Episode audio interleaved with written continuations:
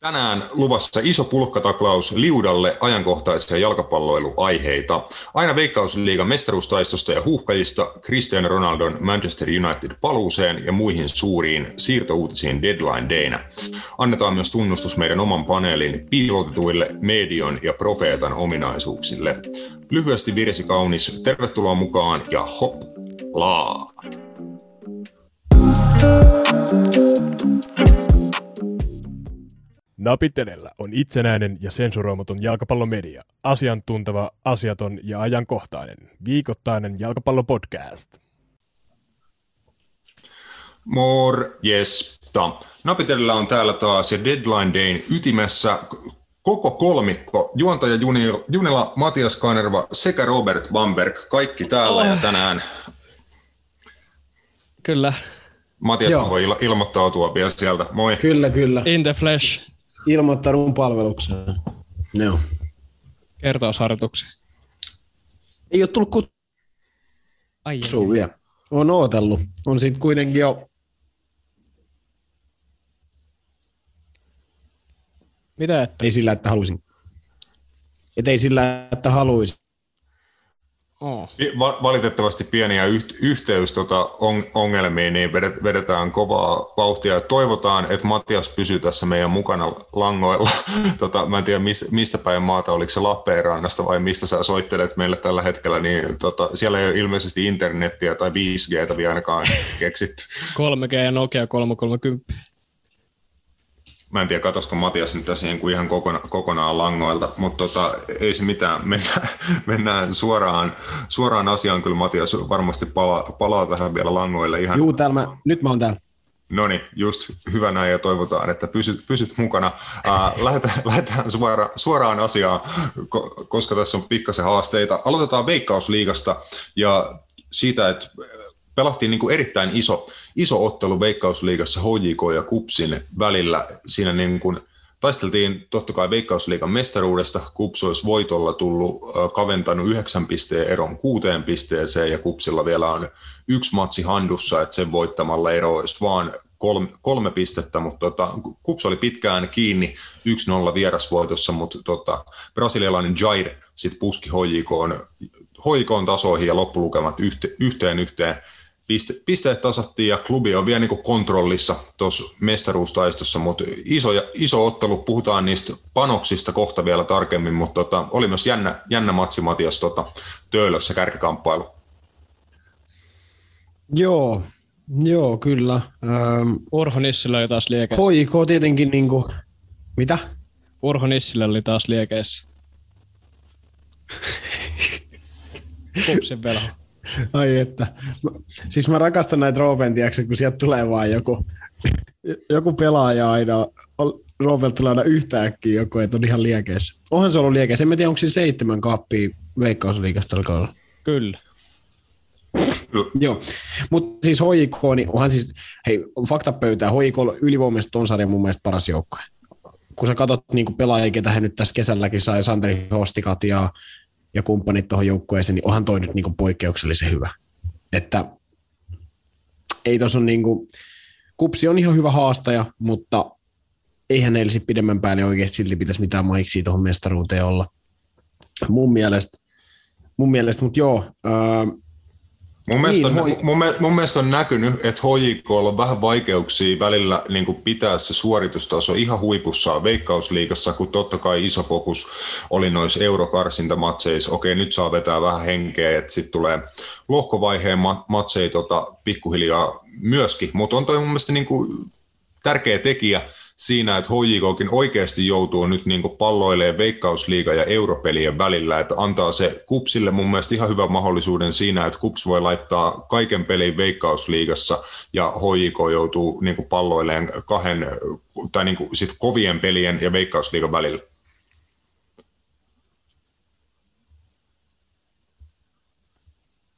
Taasko Matias katos? voi, voi, voi vittu. Joo. Tää menee siis, ihan siis tää on varmaan niin isointa viihdettä ikinä tää jakso, kun mä aina vaan, ka- mä aina vaan katoilen johonkin. Joo, niin siis näin, näinhän se on varmasti, ja HIK tietenkin on paljon, paljon hyviä pelaajia, ja heillä muuttuu mun mielestä kokoonpanokin aika paljon aina riippuen ottelusta, niin tietenkin se vaikeuttaa sitä, että niin kuin se homma välttis kulkee niin, kuin niin rutiinilla. No mitä HIKs nyt siirtouutisia, niin Daniel O'Shaughnessy lähtee kakkosbundesliigan kauden päätteeksi, en tiedä, Joo, luitteko siitä. joo se oli, siitä oli, siitä oli eilen. Joo, se on ihan hyvä. Kaiserslautern, niin eikö se ollut? Ei, Karlsruher. Joo, melkein samankuuluinen nimi. Joo. Joo. Mutta Täytyy ihan sanoa, että itse, hyvä, siir- hyvä siirto ja hyvä sarjataso 26-vuotiaalle. Nyt jo niin kokeneelle suomalaiselle pelaajalle, että on klubissa kokemusta just näistä eurokarsintamatseista jo muutamalta kesältä sekä sit EM-kisoista huuhkajien paidassa, niin hyvä niin kuin muuvi mun mielestä Danille. on ehdottomasti. Ja, täytyy kyllä sanoa, niin kun hoikukin toimintaa, että jos heidän oikeasti siis, mä en tiedä siis veikkausliikan maalintekijämääristä, tai niin kuin niistä maalin, niin kuin, ketkä on maalipörssi johtaa, mutta hei vittu, jos kärkijoukkueella on kuusi tehnyt paras pelaaja, niin, niin, kuin, niin kuin, mitä? No siis Urho Nissilä johtaa just tällä hetkellä seitsemällä Niin maalla. seitsemällä kaapilla, silleen, että Mut ketkä eiks- tuolla niitä maaleja sitten tekee?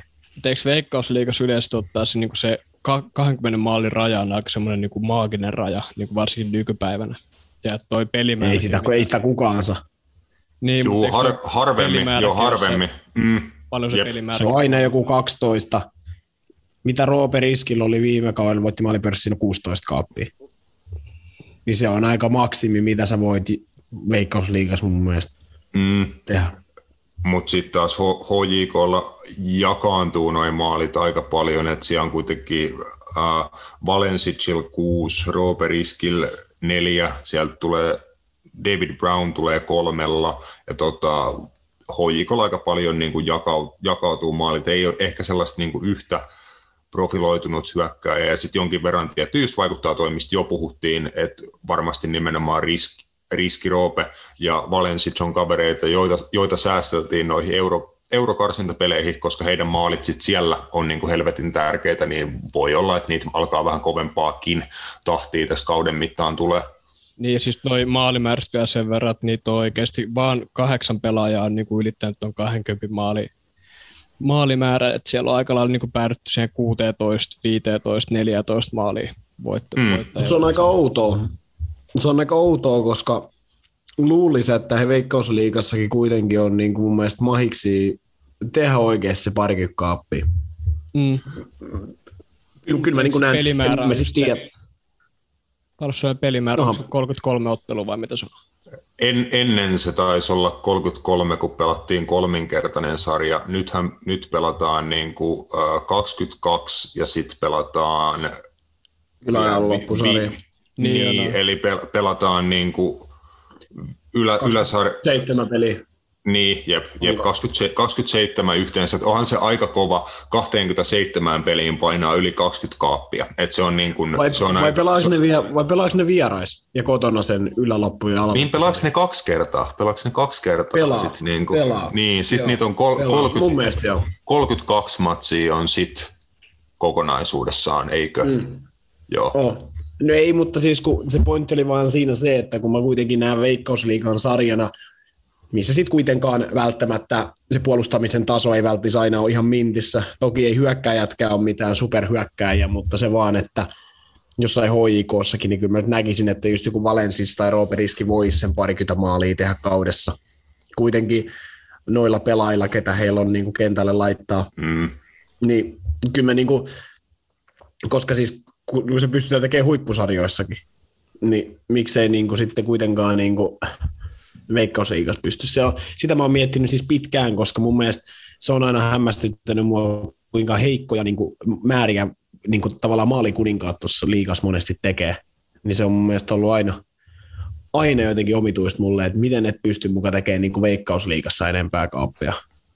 Mm, se on mun mielestä veikkausliigaa niin kattoessa jo pitkän ajan aikaa niin tullut mieleen, että maalinteko on hiton vaikeaa. Että joku, niin kuin, verrattuna ehkä sitten just maalipaikkojen luomisen, yleisen niin kuin hyökkäyspelin organisoimisen, valmentamisen, viimeistelyn, niiden niin kuin tärkeimpien juttujen laatu versus sit, tota, niin kuin joukkuepuolustamisen laatu ja puolustajien laatu, niin se voi olla, että niinku puolustus on ollut pitkään kor- paljon korkeatasoisempaa versus sit niinku hyökkäys ja pelin muut osa-alueet Suomessa. Se on varmaan asia, joka myös niinku kehittyy koko ajan, mutta on kyllä jo, niinku veik- ei veikkausliikassa niinku juhlita maaleilla yleensä aivan hirveästi. Ei, ja siis mun mielestä se on vaan niinku, no, no maalintekohan on siis, sehän on hyvin pitkälti, vaikka puhutaan, me, mekin puhutaan paljon niin kuin systemaattisesti esim. maalipaikkojen luomista ja niin, niin mutta henkilökohtaista taito, niin kuin se mm. pallojen verkkoon laittaminen sitten, niin, niin se ehkä puuttuu sitten vaan.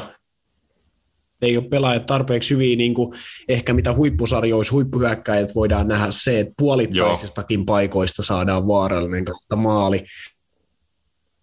Hyökkääjä Joo. puolittaisesta paikasta pystyy taidolla tekemään maali. Kyllä, ja siis just Rooperiski ja Filip Valensic, vaikka mun mielestä on ehkä niin kuin liikan ainoita se, sen tason hyökkääjiä, jotka niin kuin näkee, että se heidän viimeistely ja liikkeet siellä viimeisellä kolmanneksella, että ne on niin kuin kansainvälisen tason juttuja, mitä he, he siellä tekee, niin siksi just niin kuin voi olla, että tälläkin kaudella nähdään, että eihän se nyt hei kauhean huono olisi, että jos molemmat niin kuin sun ykköshyökkäjät vaikka paukuttelee niin kuin lähemmäs 15 maalia tai jotain, mm. että on sekin, niin kuin, että mun mielestä on melkein jopa parempi kuin, että yksi jäbä vetäisi sen yli 20 tai, tai jotain kuin se, että sulla on vaikka kaksi-kolme niin todella kovaa tuloksen tekijää siellä hyökkäyspäässä ja sitten jo, nimenomaan joukkuepeli on moni, monipuolisempaa ja paikkoja luodaan niin kuin isolla paletilla, että se ei nimenomaan ole, että oltaisiin riippuvaisia siitä, että se yksi jäbä paukuttaa matsista toiseen maaleen.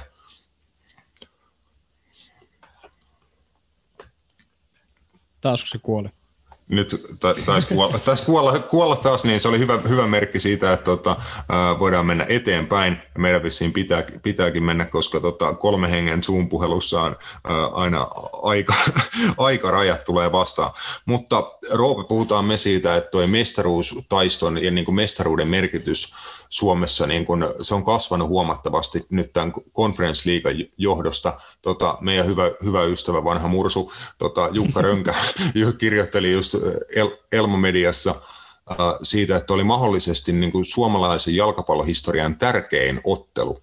Että nimenomaan nämä kasvaneet panokset sen, sen suhteen, että kuinka, paljon, äh, kuinka hyvä asema Suomen mestarilla on – jatkossa niin sen lohkopaikan saavuttamisen kannalta. Että niin kuin klubi näistä tämän vuoden karsinnoissa näytti, että jos sä pääset siitä ekalta mestarien liiga karsintakierrokselta jatkoon, niin sitten sulla on jo niin huippumahdollisuus mennä sitten vähintään sinne konferenssliigan lohkovaiheeseen. Ja se on niin iso muutos suomalaiselle jalkapallolle, koska se klubi tulee tienaan 4-6 miljoonaa euroa siitä, että he on mukana siellä lohkovaiheessa ja mit, mitä he niin tähän mennessä jo on, on siitä tienannut, niin ne on niin kuin mullistavia rahoja suomalaisessa jalkapallossa ja se fakta, että meidän pelaaja, suomalaiset pelaajat pelaa nyt euro, seurajoukkuekilpailuja Euroopassa, niin heidän arvo nousee ihan erilaisella tavalla kansainvälisille markkinoille ja niin kuin näin, että nyt sillä on oikeasti iso, iso merkitys, että kuka voittaa Veikkausliiga. Joo, tämä vie totta kai tosi paljon niin suomalaista jalkapalloa ollut eteenpäin, vaan pelkästään noista finanssiaalisista syistä, että eikö tuo niin kuin Suomen mestari saa niin kuin paikan mestarien karsintaan, Suomen mm, voittaa, mm.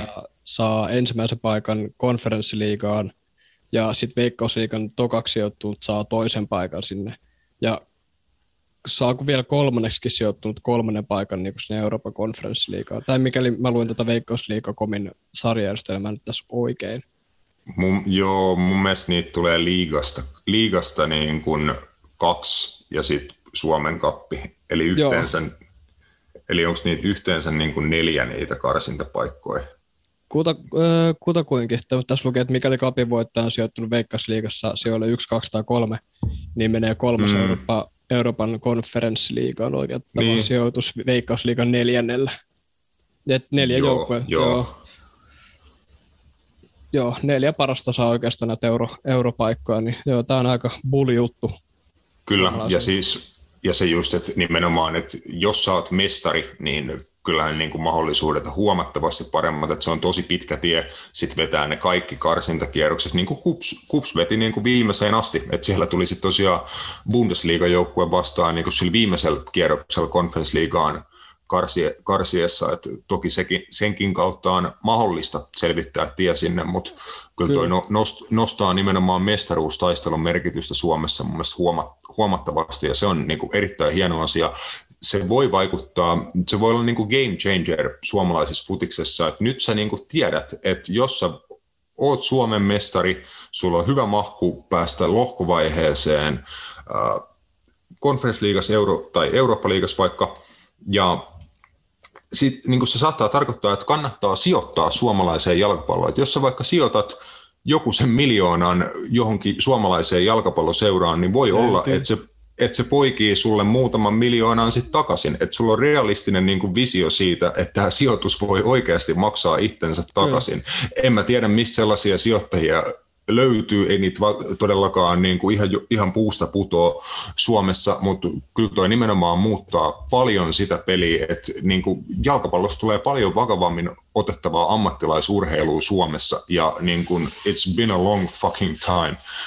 Joo, tämä vähän niin kuin, nyt voidaan ainakin varmuudella sanoa, että kuinka hyvä asia tämä niin konferenssiläukua pelkästään on niin kot, kotimaisen jalkapallon kannalta. Ja tämä myös tuo niin kuin tosi paljon niin kuin kansainvälisiä huippujoukkoja niin kuin Suomeen nähtäväksi meidät, meille tavataan, eli mihin meillä ei välttämättä kaikilla aina mahdollisuus lähteä jonnekin Englantiin, Saksaan, Ranskaan, Italiaan, minne tahansa muualle noista, mistä noita huippujoukkoja pelaa, niin tämä on kyllä kaikki puoli aika, aika bulli juttu. Kyllä, mutta Otetaanko tähän väliin pieni breikki, puhutaan sit, otetaan toi Matias takaisin jostain ja puhutaan sitten huuhkajista ja mennään sitten jakson pääaiheen pariin, eli isoihin siirtoihin tuolla Euroopassa. Kyllä. Varatkaa vittu pendolino, varatkaa luotijuna, tehkää ihan vittu mitä vaan. Suomi menee kisoihin!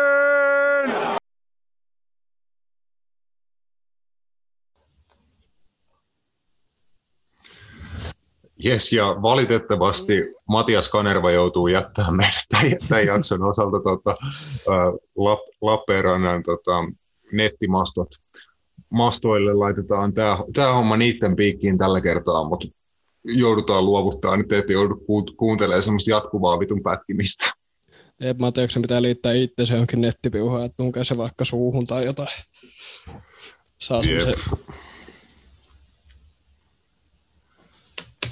seuraavan kerran, kerran sitten, mutta jatketaan me Roope huuhkajista.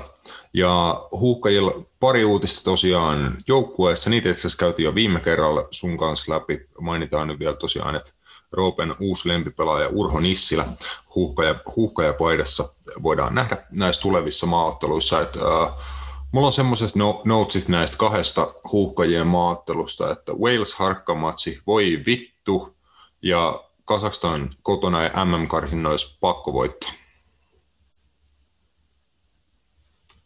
Menetikö mä nyt vittu Roopenkin?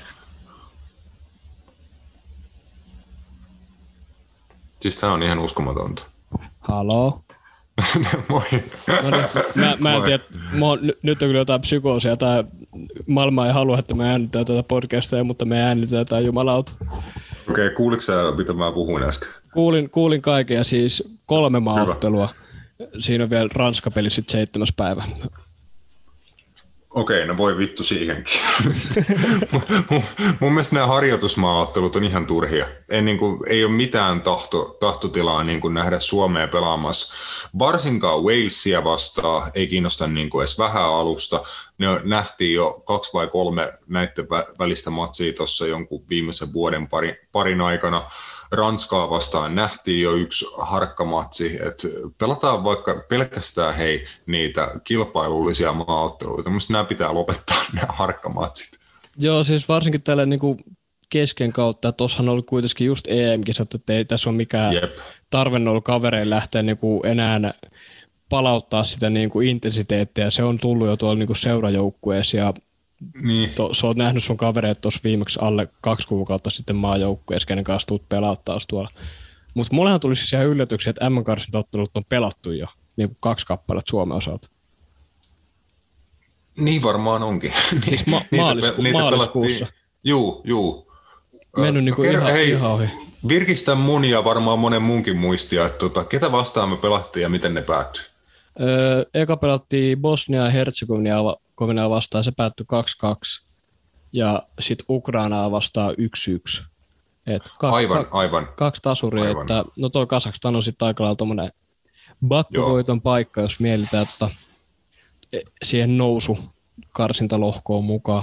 Vähintään Kyllä. pääsee kakkos sieltä.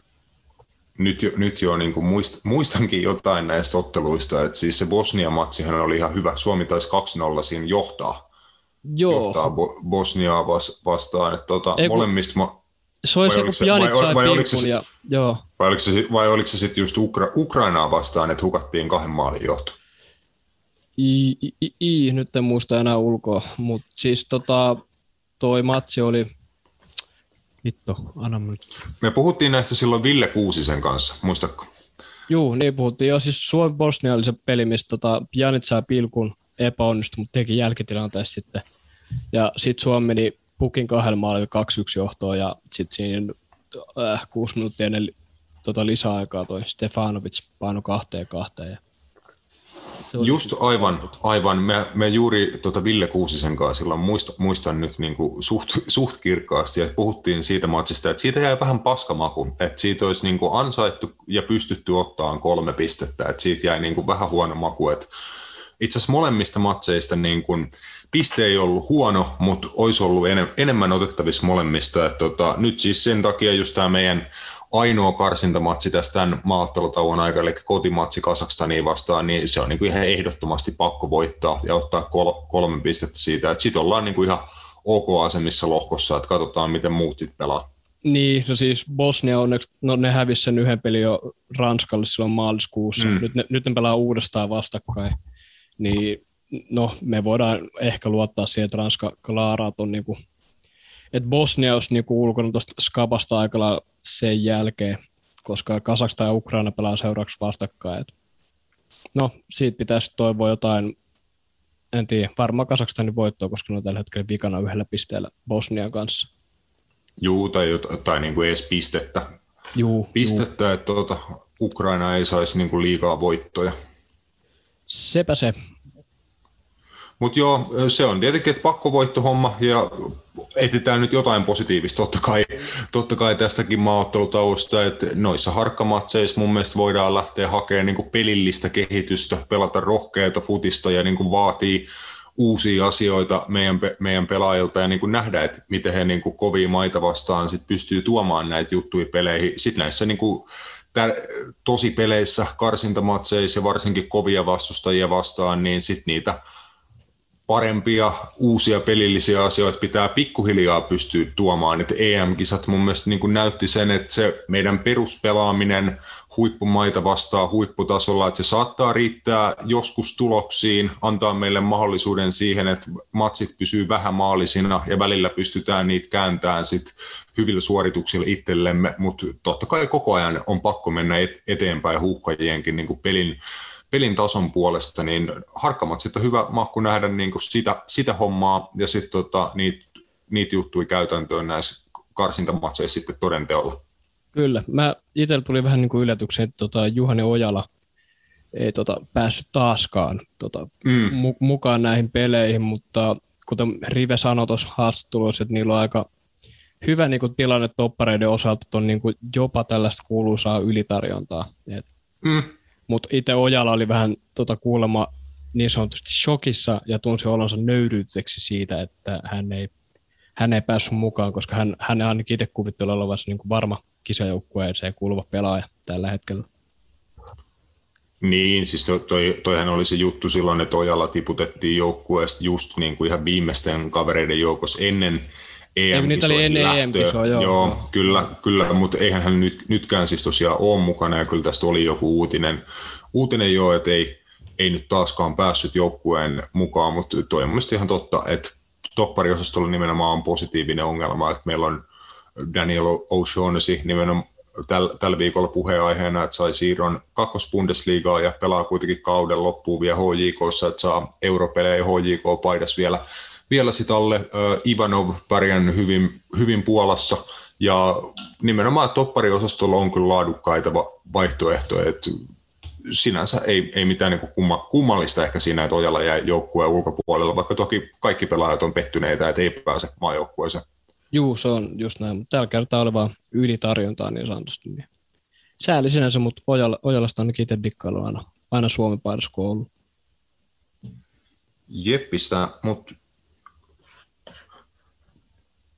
mitäs ne oli, minä, minä päivinä me pelataan ja mitä? Onko sulla siinä heti edessä vai haeks mä? M- mulla on tota heti edessä, että se harkkapelihän on huomenna kello seitsemältä ja näkyy Viaplay. Way Suomi. Kyllä, Suomi Wales. Ja ah, joo, sitten, kotipeli. Kyllä, ja Suomi ja Kazakstan on sitten neljäs, neljäs päivä Stadikalla ja Ranskaa vastaan pelataan sitten Grupa Maa Academy Stadiumilla. Okei. Okay. Ei pelata, pelataan jossain vitu harjoituskeskuksessa. Siltä, siltä kuulostaa. Joku, joku huoleen hönän matsi, mutta joo, viikon, tasan viikon päästä ensi tiistaina. Ja sitten sit lähteekin jäbät takaisin seurajoukkueisiin. Kyllä, ei siis tämähän on toi, onko tämä Lyonin tota kotikenttää? Nim, nimi saattoi vähän hä- hämätä niin kuin yllättävän paljon, en tiedä. Ah, joo, mä muistan sen nimen joku Stade Metropol tai joku, mutta se voi, voi hyvin olla, että se on tiedätkö, joku, joku firma ostanut ne nimeä, Joo, tämä sponsori, jotain. sponsori diilin takia, joo, joo, joo. Grupama Stadium. Grupama. Joo, joo, joo. Grupama, yes. Mutta se on itse asiassa on, on ulkopuolelta kyseistä mökkiä joskus ihaillut Lyonin kaupungissa pari kertaa vierailleen. Oh, nice. Syötkö etanoita? En muistaakseni. Join hitosti viiniä. Näiskö? Molemmilla kerroilla. yes. Hei tuomari, näitkö sä? Se tuli napit edellä. Vittu aina sama äijä.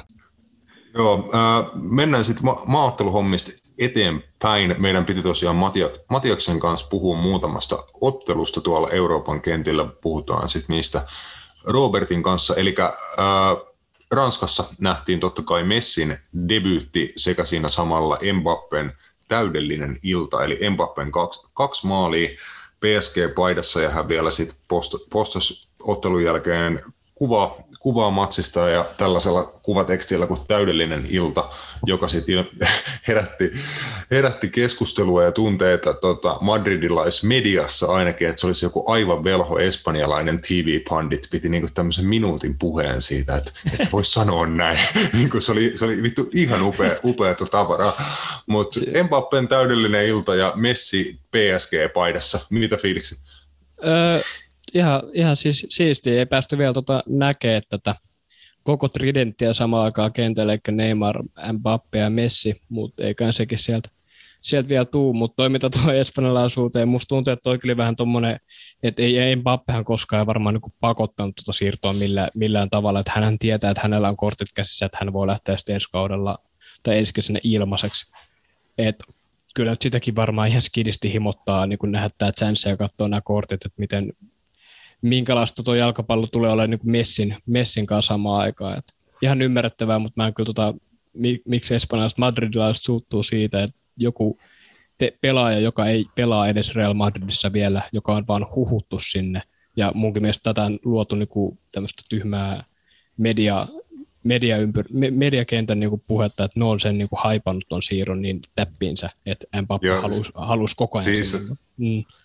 Mä, mä en sen, siis varmasti moni meidän kuulija on nähnyt tämän kyseisen videon, ja se ei ole, ei ole tosiaan vaikea, vaikea löytää, jos haluaa niin kuin pikkasen huumoria elämäänsä, mutta siinähän se herras, herrasmies, jonka nimeä mä en tiedä, niin tota, sehän, sehän niin kuin syytti Mbappé siitä, että nyt sun, sun joukkue haluaa 200 miljoonaa, että ne ei tule hyväksyä meidän seuraavaa tarjousta, että se on sun vika, koska sä sanoit, että oli täydellinen ilta, niin nyt, nyt se hinta, niin kuin, se käytännössä syytti niin kuin Mbappé siitä, että se siirto ei nyt tule menee maaliin, koska sä niin kuin, olit jotenkin liian positiivinen tai jotain, jotain niin kuin vittu ihan ihmeellistä. Joo, ei, ei koskaan saa olla liian iloinen, että joku suuttuu. Ei, ei mutta tota, niin, no se on, no jatketaan siitä niin pikkasen myöhemmin tuossa siirtojen, siirtojen osalla, että tapahtuuko vielä tänään kenties jotain isoja temppuja tota, Kilian Mbappe ja Real Madridin kanssa, mutta siitä ei, niin kuin, en usko, että kukaan osaa niin kuin varmasti sanoa, että mitä siinä koko hommassa niin kuin ylipäätään on tapahtunut, vai onko siinä välttämättä tapahtunut kauheasti mitään, vai onko tässä vaan hitosti puhetta niin kuin ei oikein mistä. En tiedä, se, se ehkä selviää vähän myöhemmin. Uh, Juventuksen post Cristiano Ronaldo aikakausi alkoi raikkaasti kotitappiolla Empolille. Siis voi, ei voi muuta sanoa kuin, että putkeen. Et vähän on niin kuin nyt suunta hukassa. Ei nyt totta kai voi dumaa niin kuin tietenkään näin näin aikaisessa vaiheessa, että kyllä toi nyt sitten taas niin kuin vaatii uudestaan niin siihen, siihen uuteen NS-pelitapaan palaamisen, vaikka onkin uusi vanha valmentaja, mutta se, että olette pelannut viimeiset kaksi kautta niin aika puhtaasti Ronaldolle ja kaikki oli rakennettu niin hänen ympärilleen, niin kyllä tämä vaatii taas niin kuin jonkun aikaa jotain pientä totuttelua niin sanotusti. Joo, kun jotenkin tuon tuo Juventuksen jengin kävit läpi, mikä, minkälainen avauskokoonpano oli Empoliin vastaan, niin paljon heräs kysymysmerkkejä. Siis äh, sanotaan, että niin maali, maalivahti ja puolustuslinja huippuluokkaa. Keskikenttä huipputasolle ihan average ja sitten kaksi hyökkääjää, Federico Chiesa ja Paulo Dybala. Niin kuin siinä aika iso vastuu noiden kahden tota Sepän harteilla ja sitten se heitä tukeva niin kuin osasto mun mielestä ei niin kuin paljon mitään tarjottavaa. Toki tuolla pitäisi voittaa Empoli kotona, ei niin kuin siinä, mutta sitten katsot vaihtoehtoja penkin puolelta, okei, joku hankinta tuli, että saiko se sen Lokatellin hyvin kisoispelan pelanneen italialaisen kaveri. Joo, no se nyt on vahvistus tietenkin kes- keskikentälle, mitä kyllä niin kuin nä- näin me tarvitaankin, mutta ei siellä mun mielestä ole hu- huippupelaajia, niin kuin nimenomaan ihan eliittipelaajia juuri ollenkaan. Mm, joo, ja siis kuten sanoit, puolustus on hyvä. Mun mielestä keskikenttä on aika average, niin kuin, mm. jos puhutaan ihan huipuista, niin siihen nähdään, että sulla on Rabiot, Danilo ja Bentakur ja mm. Weston McKennie – siinä heidän ylempänä, mutta siellä ei niinku mm, yhtään mm. Pe- perinteistä ysiä ei tuossa pelissä, niinku, eikä se nyt ole mikään välttämättömyys menestävällä jalkapallolla, mutta yksi erittäin ideaali palanen joukkueeseen, ja niillä oli Morata vaihossa. Et, no, ei kenenkään ns. tarvitse täyttää tuota Ronaldo jättämää tyhjötä, koska olihan Juventus niinku hyvä joukkue jo ennen Ronaldoa, mutta kyllä tuossa niinku joku, jonkin tasoinen rebuild on menossa. Et, Todellakin. On, tämä on vaan aika sekasoppa tällä hetkellä. Et tapahtunut tosi paljon niin kuin asioita tähän niin kuin pieneen aikaväliin. Et voi olla hetkiä ainakin vaikeita. Näin ainakin itse näkisin.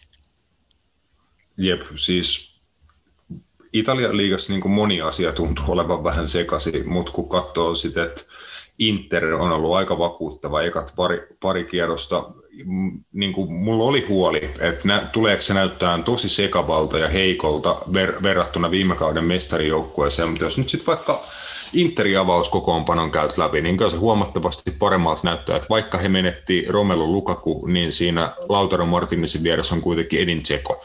Edin Tseko on niin kuin tosi rutinoitunut ja kovan tason maalintekijä, ainakin Serie Aassa on näyttänyt olevan viimeiset, vi, viimeiset vuodet, niin ei silleen suurta huolta huolta siitä, että kyllä Inter näyttää kovalta, naapuri AC Milan tota, kans mennyt koko ajan eteenpäin niin hankintojen puolesta kuin sitten niin pelin tason puolesta. Siellä tehdään suht fiksui muuveja niin seurajohdon puolella pa, legendaarinen Paolo Maldini niin on tehnyt hyvää jälkeä tässä, tässä pari, pari kautta ja tota, piti sen nykyisen päävalmentaja ei lähtenyt siihen Ralf Rangnick hommaan ja näin, että Milan on mennyt eteenpäin monella tavalla niin kuin tässä. Että kyllä mä niin kuin näkisin, että se on Juventusta vahvempia joukkueita tällä kaudella seriaassa. Että se olisi niin kuin lähestulkoon ihme, jos Allegri taikoisi Scudeton tuolla nipulla. Juu, kyllä ne on voimasuhteen niin kääntynyt aika nopeasti. Ja sitten siellä on vielä meidän kaikkein rakas Setä Jose, joka on Jep. lähtenyt hyvään, hyvään tykitykseen seksifootballilla, vai kuinka sen oot tituleerannut sen tonne kässäriin? Juu, kyllä Matias kehuu, että siellä oli ko- komeita tota, Tammy Abrahami ja Henrik Mikitarian jotain syöttökombinaatioita ja hienoja oh. maaleja sen, sen semmoista. Että... Joo, ei tätä ollut siis mulla ainakaan niin vaikea nähdä, että tota, tämmöistä valioliikassakin tasonsa todistaneet kaverit pärjää seriaassa mm. ja niin, helposti, tai nyt helposti, mutta ei ollut, ei ollut vaikea nähdä sitä. Tammy Abrahamilla on ainakin ollut positiivinen startti, että kohtaan se voi sen 70 miljoonaa buybackilla ostaakin sitten parin kauden päästä takaisin. Jep, voi tehdä tod- todella hyvää niin kuin hänelle pelaa tässä Italiassa niin kuin jon, jonkin aikaa ja kehittyy pelaajana. Siitä moni sanoi niin kuin Italiaan mennessä, että siellä oppii niin helvetisti jalkapallossa sit myös taktisesti ja, mm. ja näin, että totta kai siinä kehittyy pelaajana, koska nimenomaan se on niin kuin se italialaisen futiksen koko niin kuin e- eetos se, että se on äärettömän niin kuin taktissa ja or- organisoituu peli, että ehkä aina se pelin tempo, nopeus ei ole ma- maailman korkein, mikä sitten sopii ihan hyvin valioliikapelaajille, koska he on tottunut meneen kovaa, niin he niin, vähän niin kuin saa tiettyä etulyöntiasemaa siellä fyysisyydellään, mutta sitten yhdistää siihen vielä sen taktisuuden, niin kyllä yleensä Jep. niin kuin ihan hyvi, hyviä juttuja, niin kuin viime vuosina ainakin nähty just Italiaan siirtyneet vaikka entisiltä valioliikapelaajilta. Joo, kun valioliikassa ne on tottunut just siihen, että niiden täytyy ajatella tosi nopeasti ja sitten ne on fyysisesti tosi niin kuin, no myös mm. lahjakkaita, mutta myös tehnyt duunia sen eteen, että ne pysyy niin kuin siinä temmossa mukana, mikä valioliikassa esim. on. Niin kyllä se niin kuin on pieni semmoinen etulyöntiasema sillä osin, että niillä on enemmän aikaa miettiä tuolla niin kuin Serie kentällä. Niin kuin ratkaisut ei tule niin nopeasti, tai niiden ei pidä tulla niin nopeasti, niin siinä on enemmän aikaa funtsiin, niin kuin mikä on oikein etenemismalleja milloinkin. Mutta jumalauta, Laatsio on seksikäs keskikenttä. No. Siellä on Luis Alberto, Milkovic Savic ja Lukas Leiva.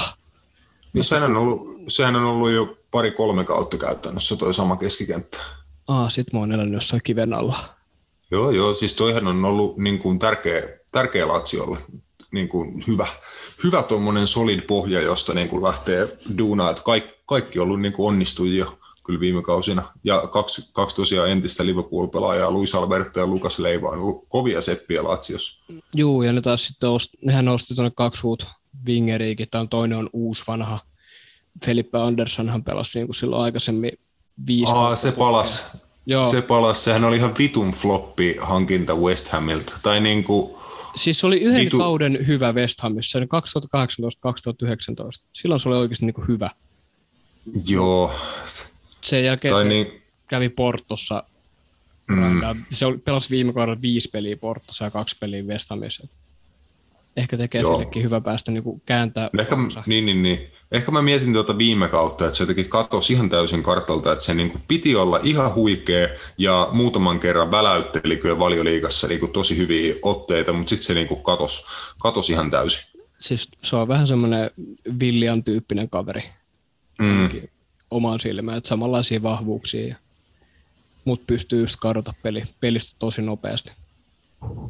Joo, Joo, si- siinä missä tota, kehuttiin Room, Rooman ja Josen seksifutbooliin, niin pitää vielä palata nopeasti Juventukseen. Että siitä Matias sanoi, että niin kuin vitun köyhää se hyökkäyspelaaminen, että käytännössä Federico Kiesan piti kuljettaa pallon niin kuin puolesta kentästä vastustajan maalille, että niin yksin luoda hyökkäyksiä, että siellä ei paljon niin kuin muuta, muuta luovuutta ollut kuin pallo Kiesalle ja katsotaan mit, mitä tapahtuu, että näin Matias ainakin mulle kertoi, kun tuossa ennen nauhoituksia juteltiin, niin luotan hänen, hänen sanaa ja tota, just se Kiesa Dybala aika hiton isossa roolissa, että tarvitsisi vähän apuja, apuja että eiköhän nyt hae Cristiano Ronaldolle korvaa ja se voi olla mielenkiintoinen kysymys tänä iltana, että löytyykö semmoista jostain tähän hätä.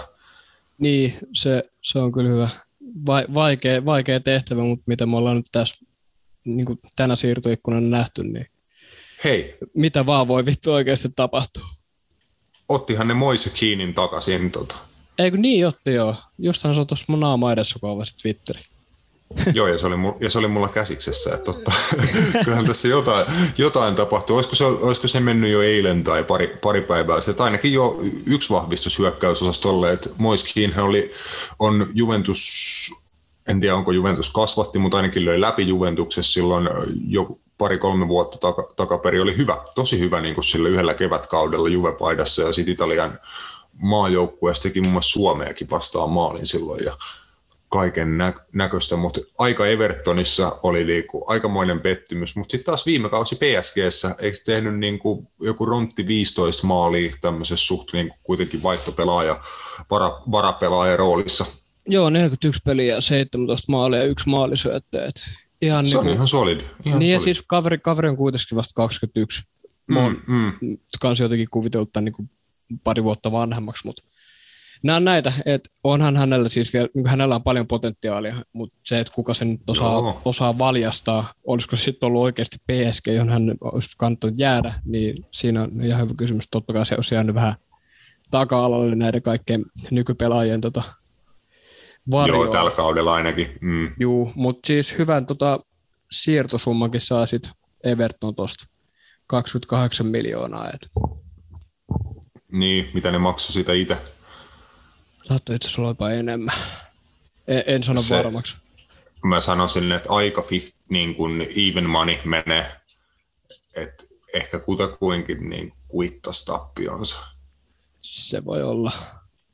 Tästä nyt nopeasti, nopeasti löysin, niin 27,5 miljoonaa. Et Joo. Joo, aika, aika plus minus nolla. Itse asiassa, sori, puoli miljoonaa tappio Evertonille. Joo, mutta ihan, ihan ok, niin kuin cut your losses. Jep.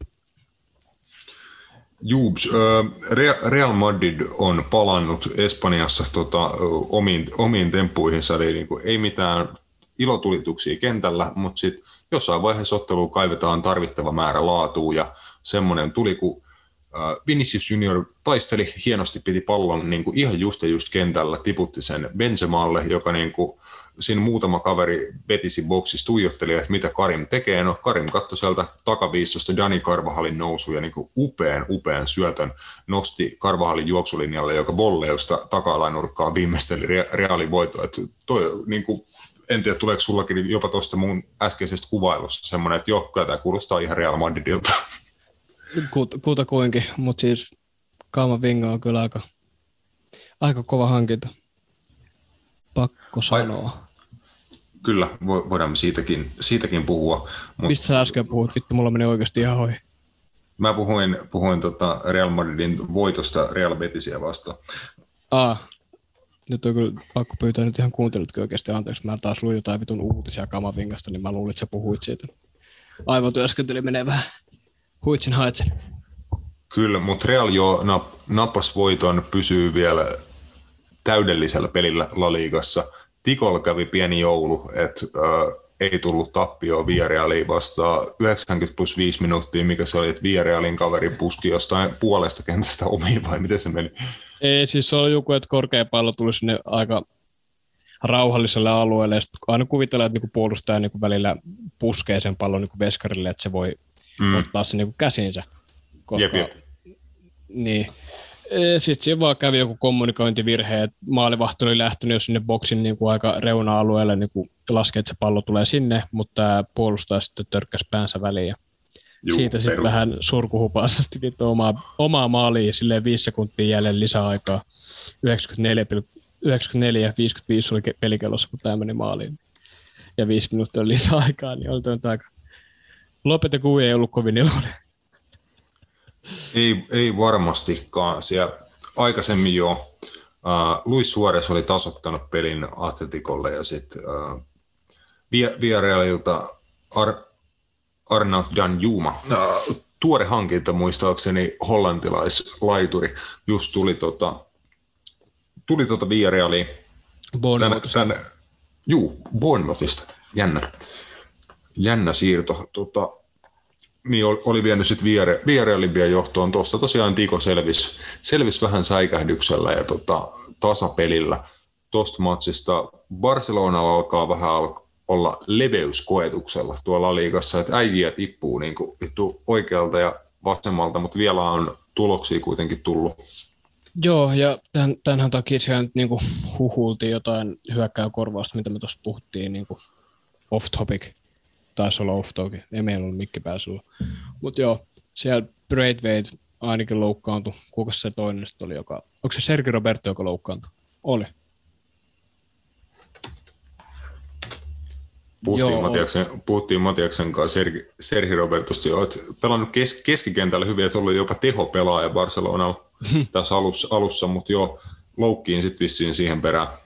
Joo, ja hän siis pelaa muuta aika paljon niin kuin right backin roolissa. Ja nyt siellä sitten loukkaan, ei loukkaantunut, no Sergio Roberto loukkaantui ja sitten toi Emerson Royal, joka on myös right back, niin hän sitten lähti Tottenhamiin 30 miljoonaa, niin siellä on sitten taas vähän laihaa niin sanotusti tällä hetkellä.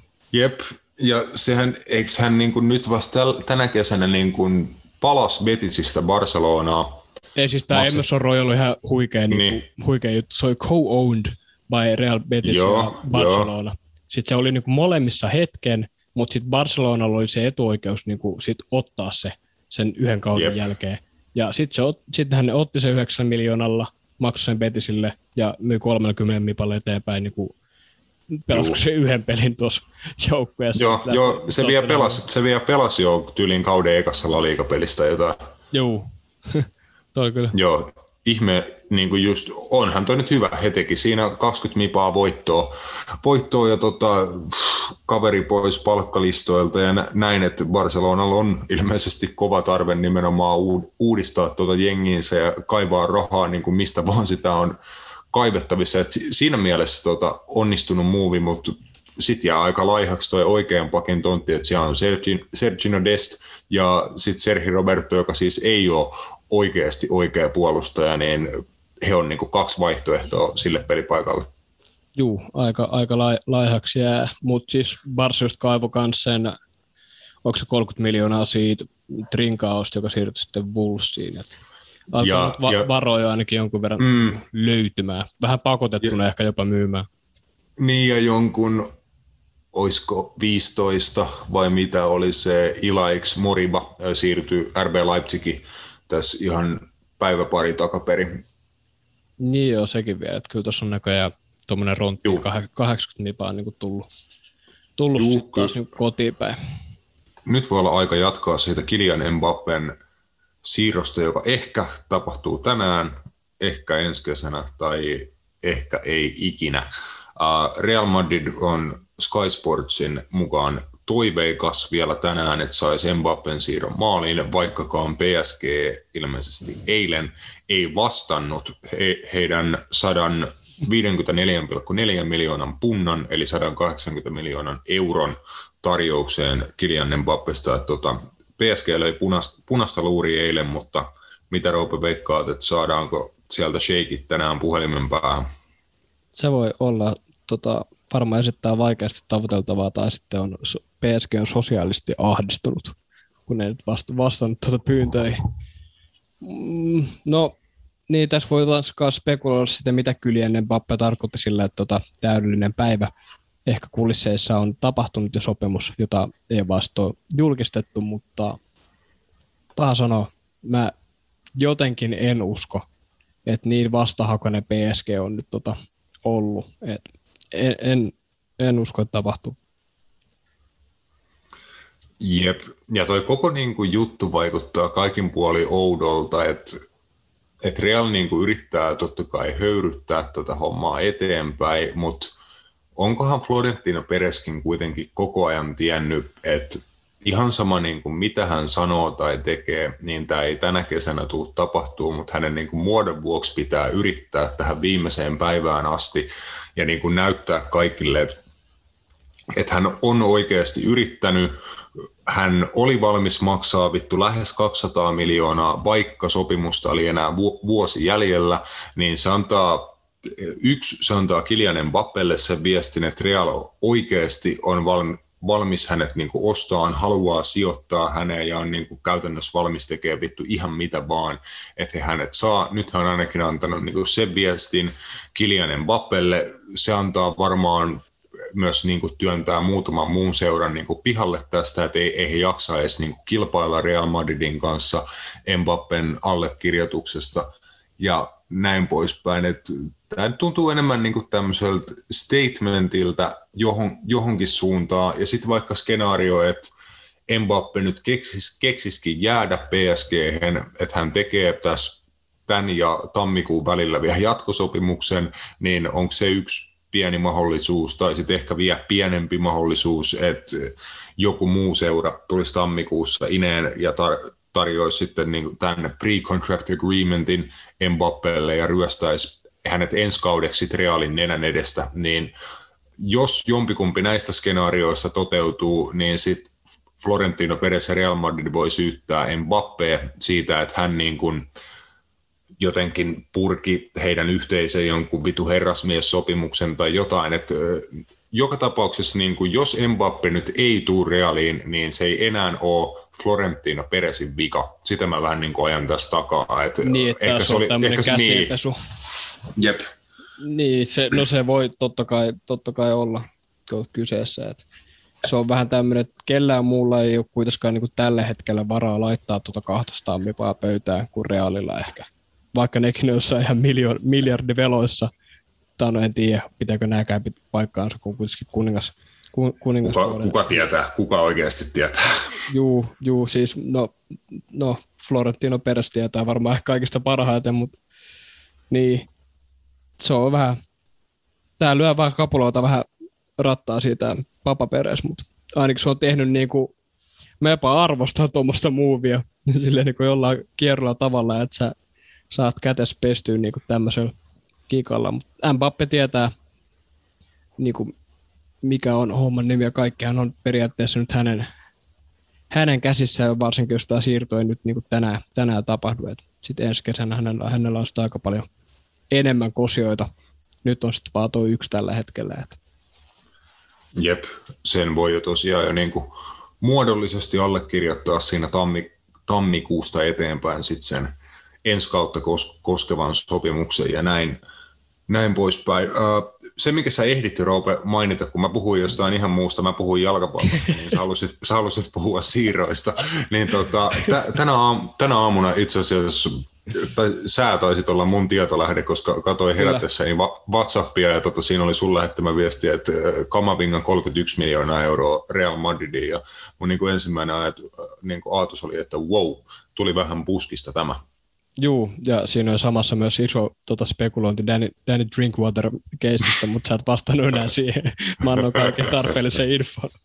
Mutta joo, Ka- Kamavinga mun mielestä aika niinku superkova hankinta mm, puhuttiin tosi off the mic niin siitä summasta, että sehän oli vain 30, rontti 30 mipaa, että se oli aika hillitty. Tosin olisi loppunut ensi kesänä se soppari, mutta tässä on aika niin kuin, pitkän suunnitelman kannalta erittäin hyvä niin kuin, hankinta. Et siellähän kuitenkin niin kuin, saadaan hyvä stunttimies Kasemirolle sinne alas ja on niin kuin, monta, monta, monta monta hyvää puolta tuossa pelaajassa. Parhaimpia niin kuin potentiaalis, potentiaalissa kannalta niin kuin nuorista keskentä pohjista, ja niitä kuitenkaan ei tule ihan... Tuo on tosi vaikea pelipaikka, että tuommoisia niin kuin, semmoisia super hyvän ison potentiaalin pelaajia tuolle pelipaikalle niin kovin usein. Jep, ja siis var, varmasti joutui, että soppari oli vaan vuosi jäljellä, niin antoi niin kuin mahdollisuuden tähän, mutta se, se niin kuin vähän yllättää, että miten sitä ei sitten kukaan muu käynyt hakea. Et siis kuitenkin niin, kuin mm. niin, sel, niin selkeää, että pelipaikalla on niin kuin ihan suurim, suurimman ehkä potentiaalin omaava tonnikäinen pelaaja, että mitä on just 19 tohtorista kyse, että ihmeellistä, että ei ollut enempää kys- kysyntää. Että oltiinhan häntä niin kuin pitkään, puhuttiin Manchester Unitedista ja monesta monesta uh. muustakin seurasta, mutta ehkä en tiedä, oliko Real, Real ollut häneen yhteydessä niin paljon aikaisemmin jo, tota, oliko hän, hän itse nimenomaan, halusko siirtyä just Real, Real Madridiin vai mikä oli homman nimi, mutta Niin. Hyvä, kaap- hyvä kaappaus kyllä, ja mahdollisesti niin kuin, siinä on seuraavat kymmenen vuotta aika kova, kova kaveri, ja vielä jos saa tosiaan sen yhden vielä ehkä vähän kovemman kaveri, toki pari-kolme vuotta vanhemma Mbappe, niin sit on kaksi aika villin, villin hyvää ranskalaista siellä seuraavaksi kymmeneksi vuodeksi Real Madrid keskikentällä ja hyökkäyksessä. Et siinä alkaa sitten niinku uuden Galacticos-sukupolven rakentaminen.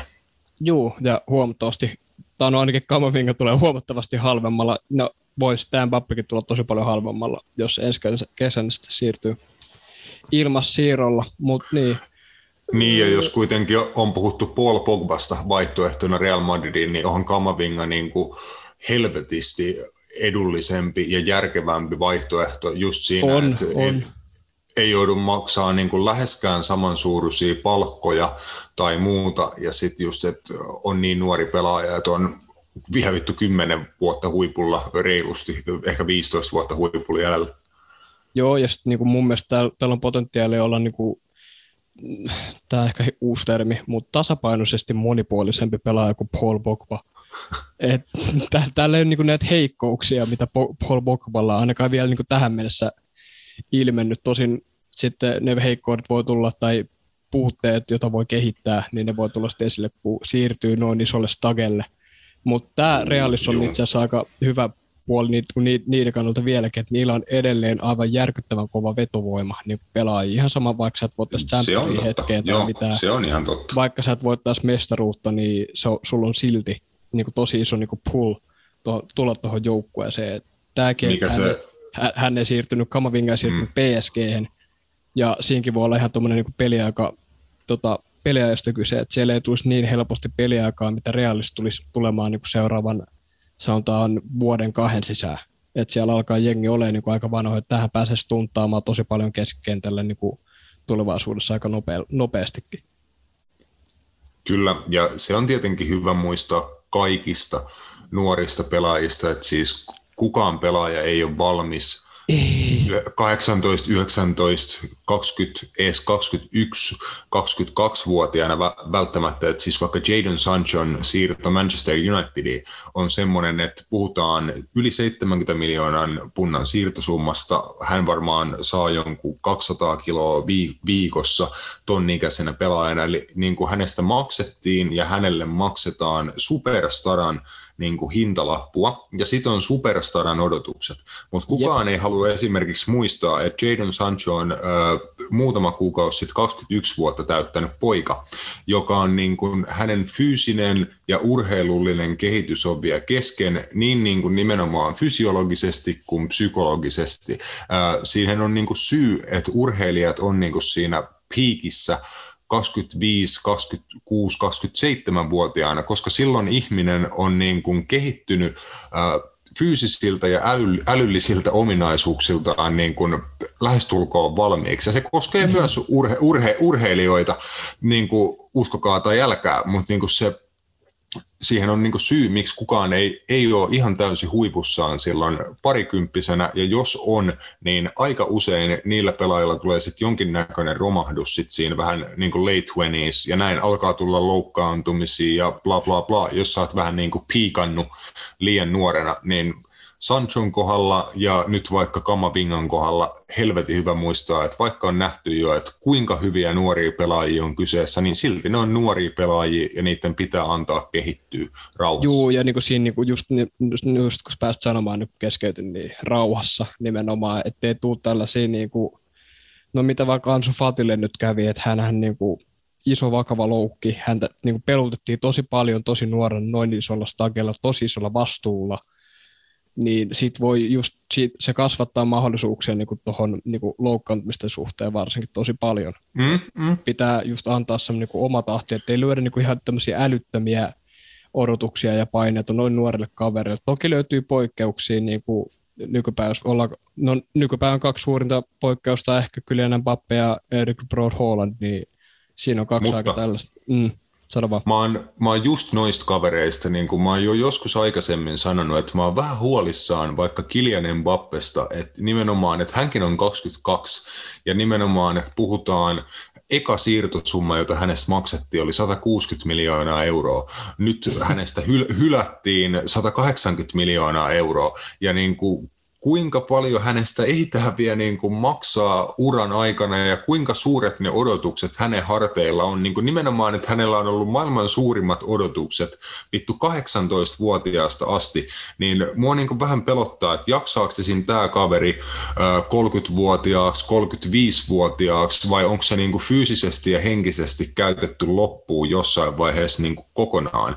Voi olla, että Mbappe loistavana urheilijana ja jalkapalloilijana pystyy niin kuin estämään tämän tai toivottavasti joku häntä suojelee siltä. Sitä mä en pidä todennäköisenä. Mutta, tota, Ei tietenkään, hei. Niin. Tämä niin bisnesmaailmassa, niin se on tosi vaarallinen. Just paikka. näin. Niin, mutta sitä mä just niin kuin mietin, että tämä on julma niin kuin trendi, että tehdään näissä jäbistä super, super, superstaroja jo niin kuin kauan ennen kuin he on nimenomaan siinä oman kehityksensä niin kuin huippuvaiheessa.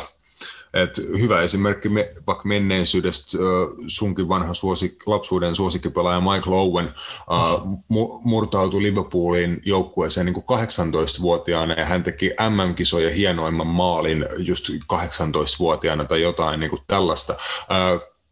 Vuonna 2003 Owen oli 24, 23 jotain sinne päin, ja hän siirtyi sitten sen, hän voitti Ballon d'Orin sinä vuonna, ja hän siirtyi Real Madridiin, ja hän sanoi, että hän ei oikeasti pystynyt enää juokseen täysiä siinä vaiheessa uraansa. Että hän oli niin kuin nuorena jo paskonut tota hamstringinsä niin moneen otteeseen ja niin pahasti, että sinä vuonna, kun hän voitti Ballon d'Orin, niin hän niinku tiesi jo, että vittu, että jos mä juoksen täysiä, niin mun hamstring menee joka kerta. Ja silti se pystyi vielä toimittamaan semmoisella tasolla, että voitti Ballon d'Orin ja sai siirron vielä sitten Real Madridiin sen jälkeen, mutta hänen uransa huipulla oli sitä aika lailla siinä. Ei hän ollut niin kuin, 23-24B eteenpäin, niin ollut vittu ollenkaan sama pelaaja enää, mitä hän oli silloin nuorena. Et niin kuin tätä koitetaan välttää ja toivotaan, että vältetään tämä vaikka Mbappe, Hollandin ja muiden nuorten starojen kohdalla. Kyllä, ja se pitää just niinku ton finanssiaalisenkin puolen kannalta just niinku pitää nuo summat niinku aisoissa, joka on muutenkin tosi tärkeää niinku jalkapallomaailmassa, ettei niitä vedetä mihinkään superövereihin. Ja nyt kun Hollandista niinku puhutaan, niin hänen kannallaan, että hän on kuitenkin semmoisessa organisaatiossa, joka on tunnettu siitä, kuinka kasvattaa niin kuin suhteellisen terveellisesti mun mielestä näin niin kuin nuoria kavereita, että niitä myydään sitten tuollaisille ei niin superhulppeilla. Niitä myydään tosi usein näillä release clause summilla, mikä Hollandistakin tulee ensi kaudella maksaa, mikä se nyt oli, oliko 70 miljoonaa. Mm-hmm.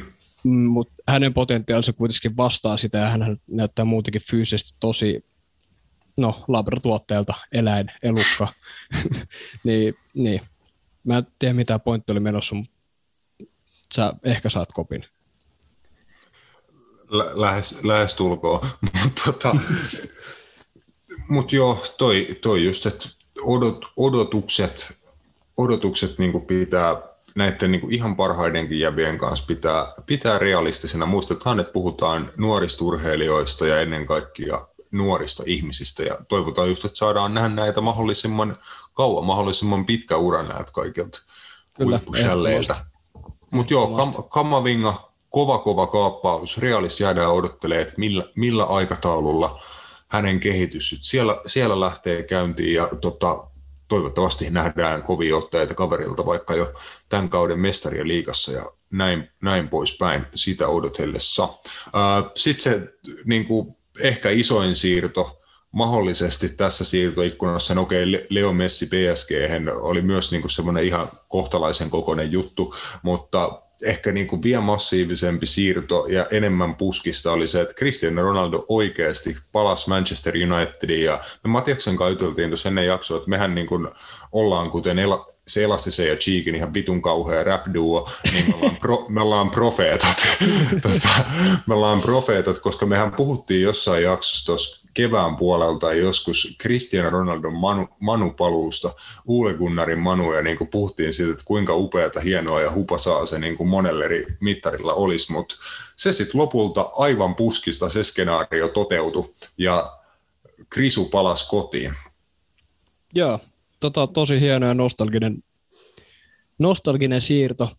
Mm, se, mitä puhuttiin varmaan joskus aikaisemmin siitä, että mä en tiedä, onko tämä nyt niin jakson sisällä vai off, off the mic siitä City-jutusta, niin se nyt oli aika pitkälti taas semmoista niin kuin mediahyökytystä, jonka sitten Manu käytti aika hyvin, hyvin hyödykseen. Et en, en mm. oikein usko, uskonutkaan, että Ronaldo olisi missään vaiheessa tota, tarnish the legacy, niin sanotusti. Niin, tuolla saatiin siis ehkä, että mä en tiedä kuka tuon takana oli, että oliko tämän takana Manchester City vai Jorge Mendes. Se on ehkä todennäköisintä, että Jorge Mendes oli tässä takana, että hän niin kuin oli vaan ottanut puhelun jollekin ihmiselle Manchester Cityssä ja niin kuin sanonut, että mä nyt niin kuin pakotan sut antaa vastauksen, että mitä te tarjoatte Cristiano Ronaldosta. Silleen, no ei me, ei me haluta sitä, että säästetään kaikkien aikaa, että ei, ei, ei, ei, ei. mitä sä tarjoat, jos sun on ihan pakko tarjota jotain.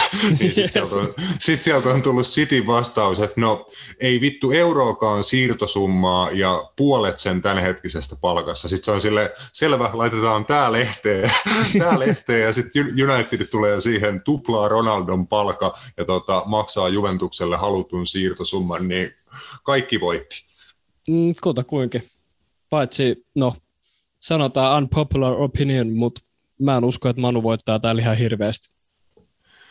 Muuta kuin niin. ehkä niinku nostalgia on tosi suuri ja ihan helvetin hienoa nähdä niin Ronaldo takaisin Old Traffordilla, mutta se mitä toi tulee tekemään tuolle joukkueelle pelillisesti on aika no, kaksiteräinen miekka niin sanotusti. Se on, se on, just, se on just sitä. Äh, siinä on totta kai myönnetään niin kuin ihan ensimmäisenä että ne niin kuin kiistattomat positiiviset asiat. Se, että 36-vuotiaanakin Cristiano Ronaldo on aika kova seppä jalkapallokentällä ihan kaikesta niin kuin huolimatta, että kuitenkin viime kaudella 29 maalia äh, Serie Aassa ja teki maaleja EM-kisoissa ja niin kun aina hän tekee maaleja, kun hän on jalkapallokentällä ja ihan varmasti tulee tekemään niitä kohtalaisen hyvän määrän Unitedissakin – tuo sinne nimenomaan niin kuin kokemuksen ihan kaikesta, mitä jalkapallon maailmassa voi tehdä ja voittaa, nimenomaan sitä voittamisen kokemusta ja asennetta jengiin. Ronaldon läsnäolo niin kuin pelkästään niin kuin joka päivä reeneissä joukkueessa, se nostaa niin kuin kaikkien henkeä vähän silleen, että hei, että vittu, meillä on oikeasti niin kuin maailman paras jäbä täällä. Niin, niin maailman kovin tota, treenaaja.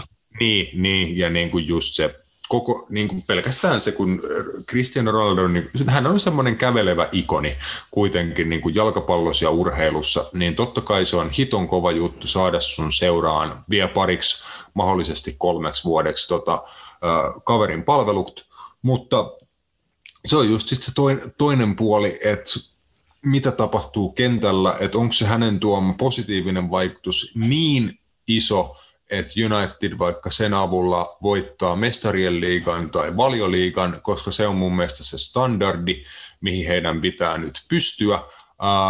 Kaikki, mikä jää sen alle, niin on vähän underwhelming, että jos hän jomman kumman saavuttaa tota United aikanaan, niin tämä oli suuri suuri menestystarina kaikkien kannalta, ja Cristiano Ronaldon kirjaan saa tosi hienon viimeisen kappaleen siitä. Mutta jos hän ei voita mestarien liigaa tai valioliigaa, niin oliko se sen arvosta?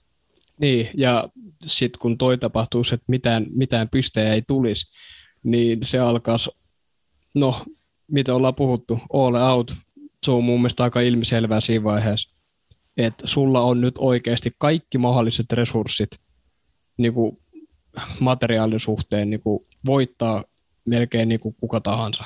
Et nyt sun täytyy vaan niin kuin, siinä täytyisi niin kuin luoda joku oikea konsepti ja pelitapa niin kuin noilla pelaajilla, joka on niin kuin, pitäisi pitäis luonnistua, että paineet on kovat. Ja sitten jos potkut tulee Oolelle, niin mitä sitten? Hei, uusi manageri sisään ja taas uudelleen rebuild.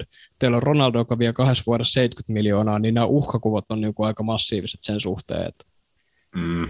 Siis mä, en, niin kuin, mä keksin, melkein niin kuin, Kar, mä ottaisin Carlo Ancelottin tai jonkun ton tyyppisen niin semmoisen oikeasti maailman kokeneimman sepän, joka osaa käsitellä superstaroja, huippujoukkueita, saa ka- kaikki pelaajat pelaa niin kuin hyvällä tuulelle häne- hänelle. Et sen takia uh, Ancelotti hommattiin Realiin tällä hetkellä, mutta niin tuommoista niin superstara nippuu, mikä Unitedilla alkaa pikkuhiljaa olla kasassa, niin se tarvii niin kuin kovan kovan sepän ohjaan sitä, ja se on Uule Gunnarille kyllä tällä kaudella kova haaste. Uh, Mulla jos... on toinen coachi tuohon. Niin, heitä vaan. Antonio Conte. Eh, tavallaan joo. Äh, vitun vaativa valmentaja, vitun vaativa se, se on pelityyli. Se, mm, se ei mut, ehkä aina superstaroille esim. niin loistavasti niin kuin sovi, varsinkin niin, siis mun, munkin, mielestä olisi, mm, munkin mielestä olisi sopinut Antoni Conteelta tuo joukkue niin kuin nyt ennen Ronaldoa. Niin, paremmin. Mm, Mutta kyllä mä näkisin silti, että hän saisi paljon enemmän irti kuin Ole. No varmasti, tai siis... Mutta onko Manulla ihan hirveästi, niinku, niinku, jos mietitään niinku skenaario, että Oole saa potkut, niin onko oikeasti ihan hirveästi vaihtoehtoja tällä hetkellä vapailla markkinoilla? Mm, ei välttämättä. Sitten taas, että onko Louis Van Gaal, Louis Van Gaal. Luivan, hal, Luivan halki palasi tuota Hollannin pää... Eikö niinhän se oli? Hollannin maajoukkueen valmentajaksi, joo.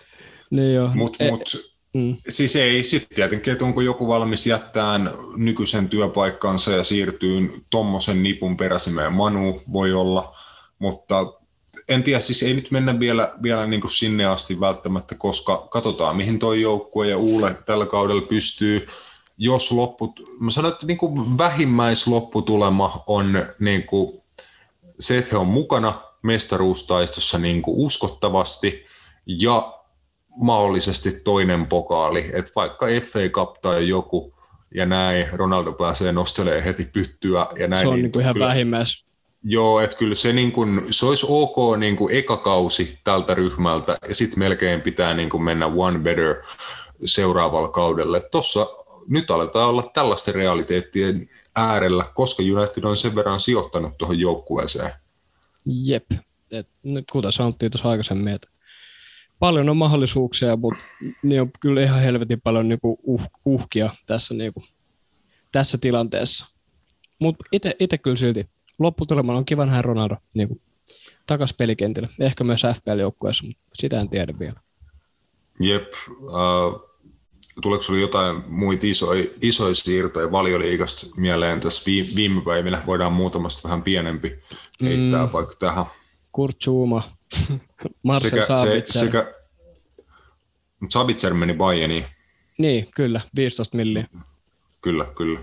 Mä kysyin valioliikasta, mutta ei se mitään. Ää, ah. tota, joo, se oli muuten yllättävä, yllättävä hyvä, hyvä kaappaus Bayernilta, että on napsinut Leipzigin tyhjäksi tänä kesänä, että päävalmentaja, ykköstoppari ja sitten kapteeni ja keskikentän dynamo.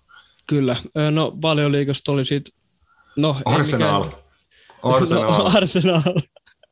Kuka vittu on Takehiro Tomiasu? No, Take, Takehiro Tomiasu on Bologna puolustaja, nuori, ilmeisen tota, hyvä lupaava japanilainen keskuspuolustaja, mutta Arsenal maksoi 20 miljoonaa puntaa, eli 23 miljoonaa euroa japanilaisen palveluksista, ja tota, aika haastavaan paikkaan tiputetaan, tiputetaan tota, Tomiasu. Joo, sun, se, se lyödään niin kutakuinkin tonne avariin niin kuin aika suoraan, että se on aika, Joo. sulta vaaditaan niin kuin tosi paljon. Niin siis ihan mass, massiivisen paljon tämän hetken Arsenalilta, mutta toi näyttää vähän tuollaiselta Arsenalin meininkin, että ne nyt kokeilee ihan mitä tahansa mahdollista niin vaihtoehtoa tuonne, yep. että se niin kuin homma saataisiin jollain toimia. Otetaan Ben White 50 miljoonaa, otetaan Tomi Asu, otetaan vittu ihan kuka vaan. Et joku toimii, yep. jonkun on pakko toimia. Ja nämä, nämä kaikki on niin kuin paperilla ihan ok, niin kuin nuoria, ää, niin kuin mahdollisesti tulevia huippupelaajia, joiden niin kuin kyvyt ja arvo koko ajan kasvaa, eli ihan ok profiilin hankintoja, mutta mä en tiedä, onko mietitty niin kuin pittu ollenkaan, että mitä hyötyä niistä on nyt, kuinka hyvin ne auttaa tuota Mikel Artettan ihan kauheassa kuravellissa tarpovaa joukkuetta, ja niin kuin näin, että nyt olisi niin kuin aika urgent tarpe, tarpeita, niin sitten tehdään tämmöisiä long-term hankintoja, jotka voi toimia pitkällä tähtäimellä ja näin, mutta ihan kysymysmerkki, että onko vaikka tästä Tomiasusta nyt niin kuin vittu mitään hyötyä siihen, että Arsenal vaikka ei päästäisi viittä maalia perottelu. Se on, se on ihan läsnä oleva tota, ongelma, mutta munkin mielestä vielä on silleen, vaikka Arsenal nyt onkin viimeisen nolla tehtyä maaliin, yhdeksän päästettyä. No, Brentford-peli oli mitä oli, mutta sitten tuli kaksi liigan niin kuin kolmesta kovinta joukkuetta vastaan Chelsea ja City. Ei mitään helppoja paikkoja siihen nähdä, että on kuitenkin semmoisia aika lieviä, tai no ei ehkä edes niin lieviä loukkaantumisia ollut tässä alkukaudesta. Ben White ei ole päässyt vielä kunnolla, kunnolla sisään. Thomas Partey loukkaantunut. Aubameyang oli kanssa tuossa alkukaudesta covid, samoin Lakasette. Tässä on mun mielestä vähän liian taas niinku turhan, turhan nopea tehty kärpästä härkänen, mutta se mitä tämä ehkä kertoo eniten, on se, että se laajuus ykkösmiehistön takana ei ole kyllä lähellekään niin kuin sillä standardilla, että voitaisiin puhua niin kuin huippujoukkueesta. Mm. Sitten, sitten tuota valioliigasta muuten mielenkiintoisia hankintoja täytyy nostaa Ben, äh, mitä vittua olin sanomassa, Daniel James. Daniel Jamesin siirto Manchester Unitedista Leedsiin äh, vähän re- noin 25 miljoonalla punnalla. Et United äh, tota, nautti Daniel Jamesin palveluista pari vuotta ja teki siinä jollain ilveellä semmoisen 10 miljoonaa puntaa voittoa, mikä mun mielestä täytyy niin kuin laskea ihan hyväksi suoritukseksi. Joo, siis eh- ehdottomasti. Olen itse kyllä trashannut kaveria aika paljon, tosi semmoinen yksulotteinen kaveri, mutta hänen niin kuin paras ominaisuutensa on yksi jalkapallomaailman, jalkapallomaailman niin kuin tarvittavimmista ominaisuuksista tällä hetkellä, että hän on aivan helvetin nopea. Mm. Et jos sä sen, sen päälle pystyt jalostamaan niin kuin taktisen osaamisen ja niin kuin syöttö, syöttötaidon ja kollektiivisen joukkojen pelaamisen, niin se on valmentajalle niin kuin hyvä, hyvä niin kuin projekti. Ja nyt hän pääsee niin kuin oikeasti paremman valmentajan alaisuuteen. Joo, äh, toi on mielenkiintoinen kysymys, että äh, kehittyykö mahdollisesti Daniel James niin kuin enemmän pelatessaan Leeds Unitedissa? Mielestäni vastaus voi todellakin olla, että kyllä. Ja kuinka paljon hän olisi kehittynyt, jos hän olisi Unitedin sijasta äh, siir- siirtynyt Leeds Unitediin, tai Manchester Unitedin sijasta Leeds Unitediin jo niin kuin silloin pari vuotta takaperin, koska 2019 tammikuussa äh, Jamesin piti siirtyä Swansista Leedsiin, ja siinä kävi semmoinen hassu tapaus, että hän oli koko päivän Leedsin niin kuin respatiloissa tota, odottamassa sitä, että kohta mennään laittaa nimeä paperiin ja julkistetaan sun siirto Leedsiin ja näin, mutta siinä oli joku, tästä kerrottiin siinä Leedsin All or Nothing dokkarissa muun muassa, että Leedsissä niin kuin toimistolla oltiin ihan vitun harmissaan, että sieltä tuli joku viimeisen päivän Swansin niin kuin hinnankorotus ja tälleen, että Swansi niin kuin halusi jollain tavalla kiusa, kiusata Leedsiin siinä siirrossa ja sitä ei saatu maaliin. James odotteli koko päivän, että siirto menisi läpi, mutta joutui sitten palaan Swansea puoli vuotta myöhemmin, hän meni sitten Manchester Unitediin ja tota, nyt sitten Leedsiin, että sanotaan, että Leeds kyllä joutui varmasti maksamaan paljon enemmän rahaa kuin he olisivat silloin pari vuotta takaperin joutunut maksaa. Joo, varma, varmaan olet ihan oikeas, mutta mun mielestä aika Leedsin profiilin niin kuin, täyttävä pelaaja. Mm. Et ist, istuu aika hyvin niin kuin, tuonne Marcelo Bielsan höyrytyspalloon niin sanotusti. No siellä ainakin, siellä ainakin juostaa. Pääsee kirmaan niin kuin hevonen laitumella siellä. Että se on Joo, ei, se on, se, on, se, on, se on musta Daniel Jamesin ongelma joskus ollut jalkapallokentällä, että niin kuin juoksee hän on hyvä, mutta hänestä on ehkä niin hyvä pysähtyä. niin kuin, hän, hän juoksee ehkä joskus niin kuin asioita päin, ja sitten, että hän ei osaa vaikka pallon jalas ehkä ihan oikealla kohdalla hidastaa ja antaa syöttöä tai lau, laukua, että hän niin kuin painaa vähän liian kovaa, tiedätkö, niin kuin ehkä omaa, omaa makunsakin. Mut, niin kuin tuo, siitä tulee mieleen, li, Mm. Sitten tulee mieleen ainakin omasta niinku, elämästä. Mä oon nähnyt tuollaisia niinku, silloin omalla peliuralla, niin huikea peliura. Niin, tota, semmoisia just semmoisia pieniä kavereita, jotka juoksee aivan vitusta ja kaikkea kohtia, ja sitten menee vaan mattoja ja tulee vapareita silleen, että vaikka siinä ei oikeasti ollut mitään rikettä, mutta saa sen illuusion näyttää just siltä, että iso kaveri osuu pieneen kaveriin, sit sä lennät joku Joo. viisi metriä ja teet kuperkeikan ja spakaatin siinä samaan aikaan, niin sit, sit saat vaparin siitä. Joo, että ehkä tuo Leedsissä on se hyvä, että siellä ei välttämättä tarvikaan pysähtyä siinä Bielsan pelityylissä, että jos haluat, mm. niin heitä, vaikka, heitä semmoinen pikku tuota, rundi niin kuin vauhdissa uparit ja sitten jatka vaan matkaa takaisin, että suoraan takaisin ehkä puolustuspäähän. kyllä, kyllä. Oi, Jep, Jepsistä, äh, onko meillä Roope Gua-osuus? Öö, mulla oli yksi siirto, tämä itse asiassa tulee Liverpoolista ulospäin.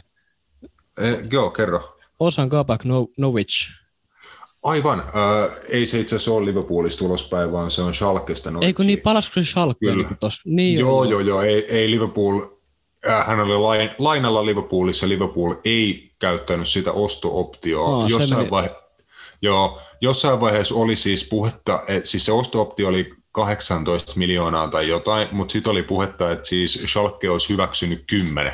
Että Liverpool olisi kympillä saanut kabakin, jos olisi halunnut, mutta totesi, että he hommas konaten ja näin, että ei ole, ei ole niinku tarvetta käyttää edes kymppiä vitostoppariin. Ja tota, nyt jo Norwich Cityin todella äh, hyvä vahvistus mun mielestä Norwichille, ja jos tämä tarkoittaa sitä, että meidän ei tarvitse katsoa Grant Hanleya Norwichin niin kuin keskuspuolustuksessa, niin se, se, on, se parantaa Norwichin todennäköisyyksiä säilyä, jos Hanley korvataan vaikka Kabakilla. Sen mä Juu. uskallan niin kuin luvata, että sen verran hyviä näyttöjä mun mielestä Kabak antoi jo niissä niin kuin muutamassa Liverpool-pelissä viime keväänä. Kyllä, joo, kyllä mä uskon, että se tulee niin kuin vähän vähän korottaa kuitenkin tuon ei niin vahvan Norwichin niin puolustus, puolustuspäätä. Joo, kyllä, kyllä ehdottomasti niin kuin parantaa vähän, vähän Norwichia ja antaa kuitenkin niin kuin laadukas, laadukas pelaaja tulee auttaa siinä Hei, sitten vielä, sit, sit on, vielä, sit on mm. vielä yksi. Burnley alkaa Joo. pelaamaan nyt hyökkäysvoittoista jalkapalloa. Joo, todellista seksifutista. Aaron Lennon takaisin ja tota, mitä kaikkea. Maxwell Cornet siirtyi, siirtyi sinne Joo, Li. Oneista Lyonin paidasta 15 mipalla. Et. Jep, ne on ainakin... No, Et, jos hän, va- hän siis on puolustaja, mutta kunhan heitetään ää... vitsi. Mutta mut siis, no mulla on muistikuva, että Korne on laituri Lionista. Äh, olen aika varma, että hän on pelannut tosi paljon urallaan laituria. Hän, hän on tämä hieno kompopelaaja, että hän pelaa niinku laituria sekä wing, tota leftbackia tai Niin just, eli, eli, eli siis sanotaan suomeksi, että hän on laituri, joka ei ole kauhean hyvä tekemään maaleita ja antaa maalisyöttöjä. Kyllä, just näin. Niin, eli eli hänet, hänestä on siitä laskettu tota, laitapuolustaja, missä hän on varmaan kohta, kohtalaisen ok sit niinku hyökkäysavuiltaan. Toki Burnleyllä, Burnleyllä nyt niin kuin, Burnleyssähän varmaan voisi olla ihan ok niin kuin keskikentänkin laituri, että se nyt on käytännössä Burnley pelaa vähän niin kuin kahdella laitapakilla. Aina joskus tuntuu siltä, että niin kuin ne molemmat laitapelaajat tekee lähestulkoon samaa roolia, mutta Tupla. Joo, si- Korne ja Aaron Lennon ainakin vauhtia tuli Burnley joukkueeseen aika paljon. Kyllä, se on hauskaa nähdä uudistettu Burnley. Tämä, tämä jep, saa ainakin varmasti, varmasti säilymään tuolla jälleen. No joo, en mä tiedä. Siis se auttaa, auttaa asiaa vähän, mutta tota, onhan Burnlinkin joukkue aika, aika laiha. Ei siellä ole järkyttävän paljon laadukkaita valioliikatason jalkapalloilijoita. Ja siis tämä nyt siis auttaa vähän, vähän asiaa, mutta jälleen kerran, jos Burnley säilyy, niin se on pieni ihme, mutta se on tuttu ihme tota, Ginger Mourinholta. Sandaish. Jep. Hieno mediapersoon. Uh, Just näin. Onko meillä vielä, vedetäänkö se gu, guaa tässä vai vähän myöhemmin? Vedetään tässä samaa, samaa syssyä vaan heti kun mä vaan tuota saan kaivettua sen tuolta esiin. Mä en tällä kertaa kirjoittanut niitä valmiiksi, niin mä voin katsoa nyt höpistä tähän päälle vaan, että ei tule mitään tyhjiä katkoja, niin mä voin tässä samalla. Ja nyt ne on mulla auki. Hyvä Roope. Loistava suoritus. Kyllä.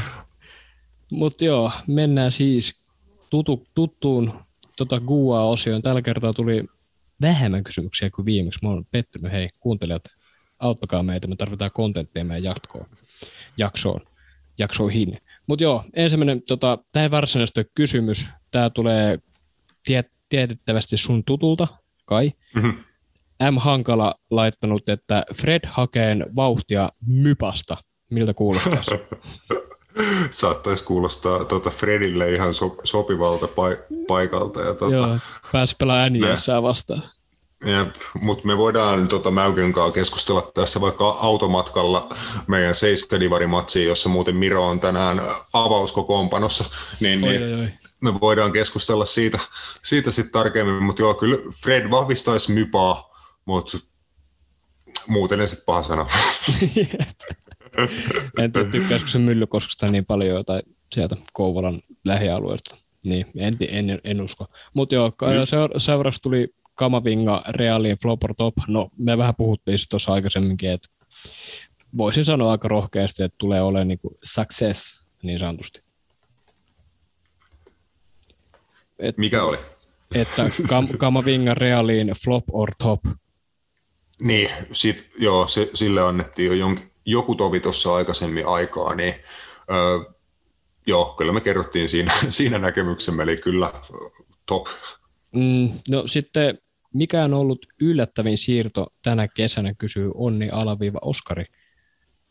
Mulla varmaan oikeasti toi, ne ei kyllä pysty, ei, ei ole kyllä Messi eikä, no Ronaldo siirtyminen on semmoinen pieni yllätys, että se, se tapahtuu aika nopeasti, mutta kyllä Daniel Jameskin tuli ihan puskista. Mä en tiedä, miksi se yllätti, mutta se yllätti, mutta oikeasti.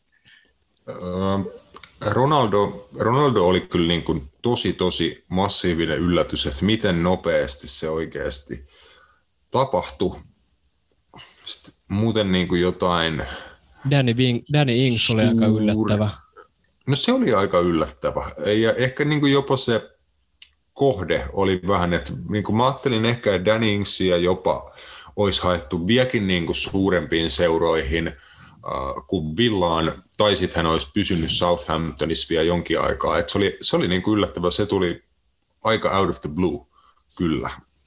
Siinä ainakin tota, muutama. Kyllä tuo Marcel Sabitserkin tuli vähän puskista, mutta ei nyt sille enää yllätä, että miten, miten Bayern ja Leipzig toimii. Niin kuin molemmat kaikki tietää, miten nämä kaksi kyseistä seuraa niin kuin hoitaa pelaajapolitiikkaansa, niin ei sinänsä yllätä, mutta tuli sekin silleen niin kuin aika puun takaa ilman mitään kummempia hälyjä. Mutta mm. mennään... Mites Roope, sem, mä sanon semmoisen yllättävistä siirroista, että äh, mit, tai niin kuin, mut yllätti vähän, että mä niin kuin luulin eilen, että oli jo niin kuin maalissa äh, Callum Hudson-Odoin siirto Dortmundiin, mutta ilmeisesti se nyt ei ole se lainasopimus menossa läpi. Että tota, tiedätkö jotain Callum Hudson Odoin tilanteesta? Joo, mun mielestä Thomas Tuhelil kuulemma on joku suunnitelma hänelle, että hän, hän ei itse halua häntä niin kuin päästää. Mm. se suunnitelma on mulle vähän epäselvä, koska hän pääsee tosi harvoin pelaamaan ja sitten se vaihtelee koko ajan niin kuin wingerin ja tota, wingbackin rooleissa. Et niin. Nythän sitä on jalostettu ehkä enemmän jopa tuohon wingbackin rooliin. Ja siinähän on, on niin kuin onnistunut aika niin kuin hyvin. Hänellä on hyvät niin kuin statsit, että kuinka monta palloa hän saa niin kuin boksiin sisään onnistuneesti. Niin se on hänen niin kuin hyvä, hyvä ominaisuutensa. Hän on nopea, hän osaa niin kuin prässätä.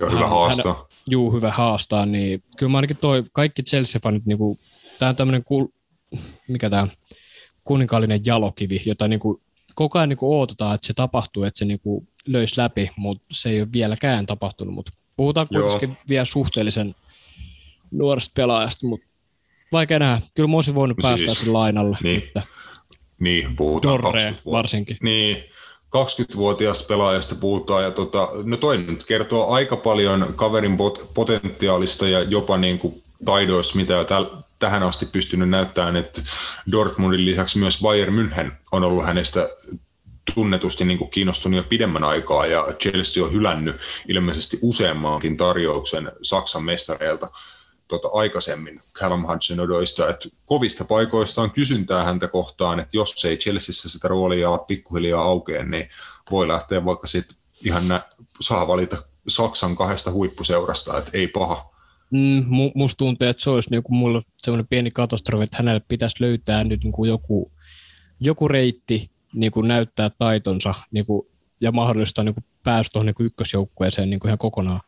Koska mm. muuten tästä voi tulla mun mielestä aika saman tasoinen keissi, mitä on käynyt niinku Mohamed Salahin ja Kevin De Bruyne ja Lukakun kanssa silloin aikaisemmin. Et tässä on yksi niin pot- ison potentiaalin omaava kaveri, että ei, ei saisi päästä pois, mutta tällä hetkellä on aika iso, iso tunku, tunku ei olisi muuten.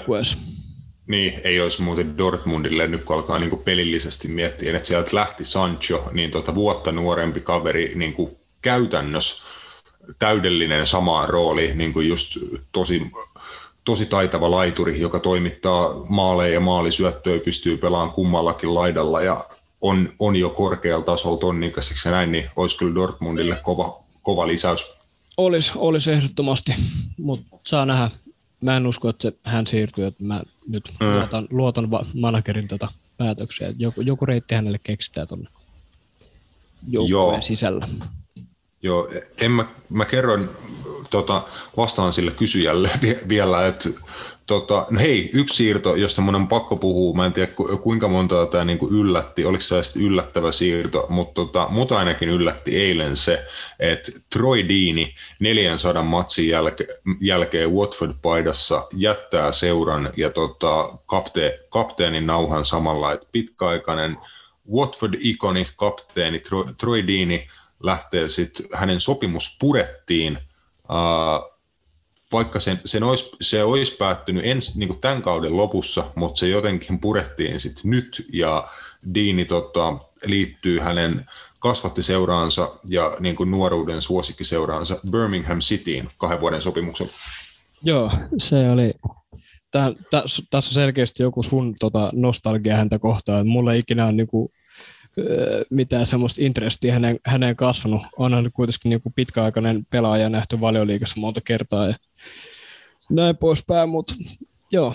Niin, niin, se on se, no se nyt on tietenkin niin kuin ehkä viime vuosien mahdollisesti tämmöisiä ikonisimpia saatana internetpätkiä se Watfordin nousu valioliigaa, kun tuota Brighton paidastoi Anthony Knockart epäonnistuu rankkarissa lisäajalla – Manu Almunia torjuu ja sitten mennään kymmenessä sekunnissa toiseen päähän ja Diini tekee sen puskumaalin ja tota, Watford sillä maalilla nousi niin kuin valioliigaa. Tai se oli joku nou, nousukarsinta niin kuin välierä, playoff-välierä championshipissa. Kyllä se siis varmasti tiedät tuon kyseisen videopätkä, pätkän, niin tota, siitä niin kuin lähtien ja sitten Deanin aika valioliigassa hänen niin kuin antamat haastattelut ja lausunnot, että milloin hän sanoi, että Arsenal-pelaajilta puuttuu säkkejä ja Arsen, tota, ka- kaikkea muuta niin kuin värikkäitä kommentteja, hyvää läppää heittänyt mediassa ja näin, niin mä oon niin kuin pitänyt hänessä vaan asenteen puolesta. Ja totta kai siellä ne hienot tarinat, että Diini tota ex-linnakundi ja nykyinen valioliikapelaaja ja niin kuin kaikkea tämmöistä kovaa. Et mä oon niin kuin aina pitänyt hänestä tämmöisenä tota, rääsyistä rikkauksiin tarinana ja niin kuin haus, hauskana niin kuin inspiroivana hahmona, ehkä enemmänkin kuin jalkapalloille. Mun mielestä hän on hieno hahmo. Jalkapalloilijana hän on niin kuin kutakuinkin keskiverto tai niin kuin näin, mutta ei sillä silloin mitään väliä. Mä tykkään hänestä niin kuin hahmona. Joo, okei. Okay. Ki- kiitos selvennyksestä. Mä päädyin taas lukemaan niin kuin lisää siirtouutisia, koska tämä tilannehan elää tässä niin kuin koko ajan. Et kuten puhun, että Chelsea tarvii ihan keskikenttäpelaa, niin tällä hetkellä tuli, tuli kuulemma taas täyskäännös tuon Saul, niin. Saul Nigesin kanssa. Et okay. tiedä, se vaatii kuitenkin sen, että Tiko hommaa sille eka jonkun korvaajan, mutta saa nähdä. Mä ottaisin ilolla vastaan. Se, yllät, se olisi mun yllättävin siirto tässä siirtoikkunassa. Niin, jos se tulisi vielä tänään. Se tänään aika, maaliin. Se olisi kyllä aika hullu siinä vaiheessa. Chelsea keskenttä olisi kyllä aika solid siinä vaiheessa. Joo, heitä vaan jatka kyssäreiden pari, jos joku oli. Mä en, tiedä, mä en tiedä, mikä tämä kysymys on, mutta vaihtaisiko kukaan umtitia tyyliin koadyn tasoiseen toppariin? Umtitia tyyliin koodin tasoiseen toppariin? Niin. Näin tosi, nyt, on, nyt on tosi oudosti muotoiltu kysymys. Äh, mä en tiedä, puhutaanko me samantasoisista toppareista, kun me puhutaan Samuel Umtitista ja Codeista. Toinen on mun muistaakseni maailmanmestari ja toinen on tota, äh, Liverpoolin akatemiasta pois viskattu puolustava keskikenttä, josta tuli toppari championshipissa. en mä tiedä. EMHP-mitallista.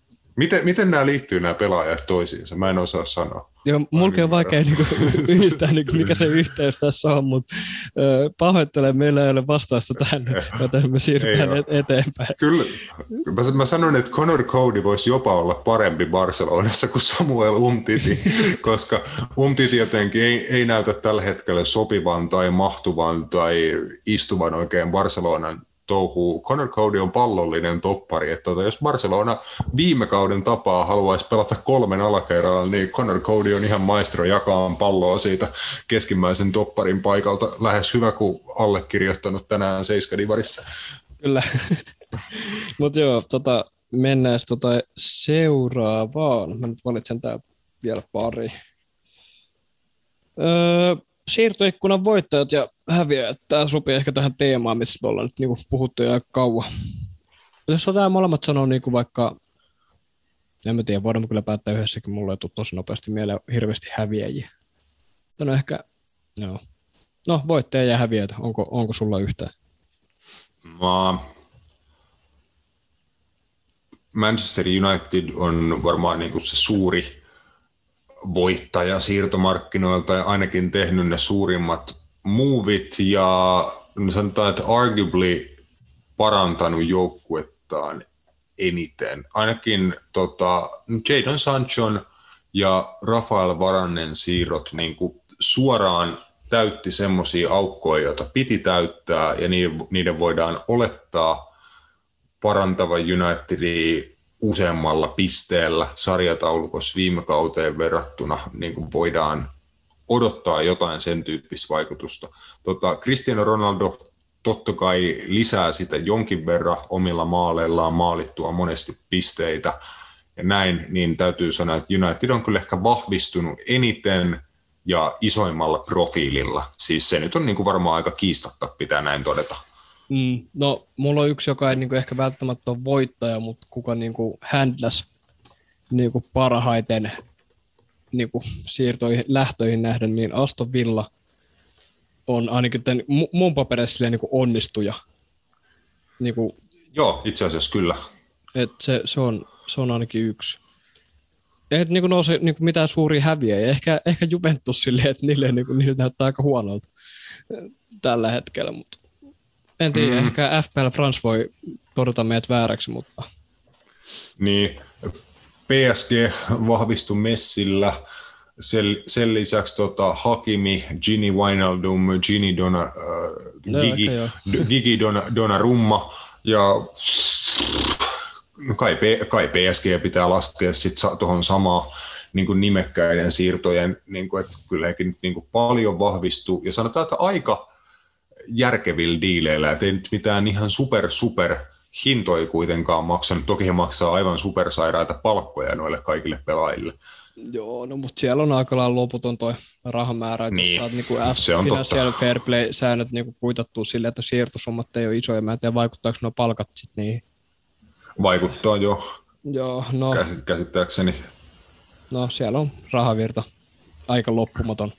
No joo, kyllä, mm. kyllä, ne, kyllä ne voittaa siinä mielessä, ketä kaikkien ne saa niin yhden ikkunan aikana hankittua, niin olisi nyt aika, aika surrealistinen niin kuin määrä huippupelaajia.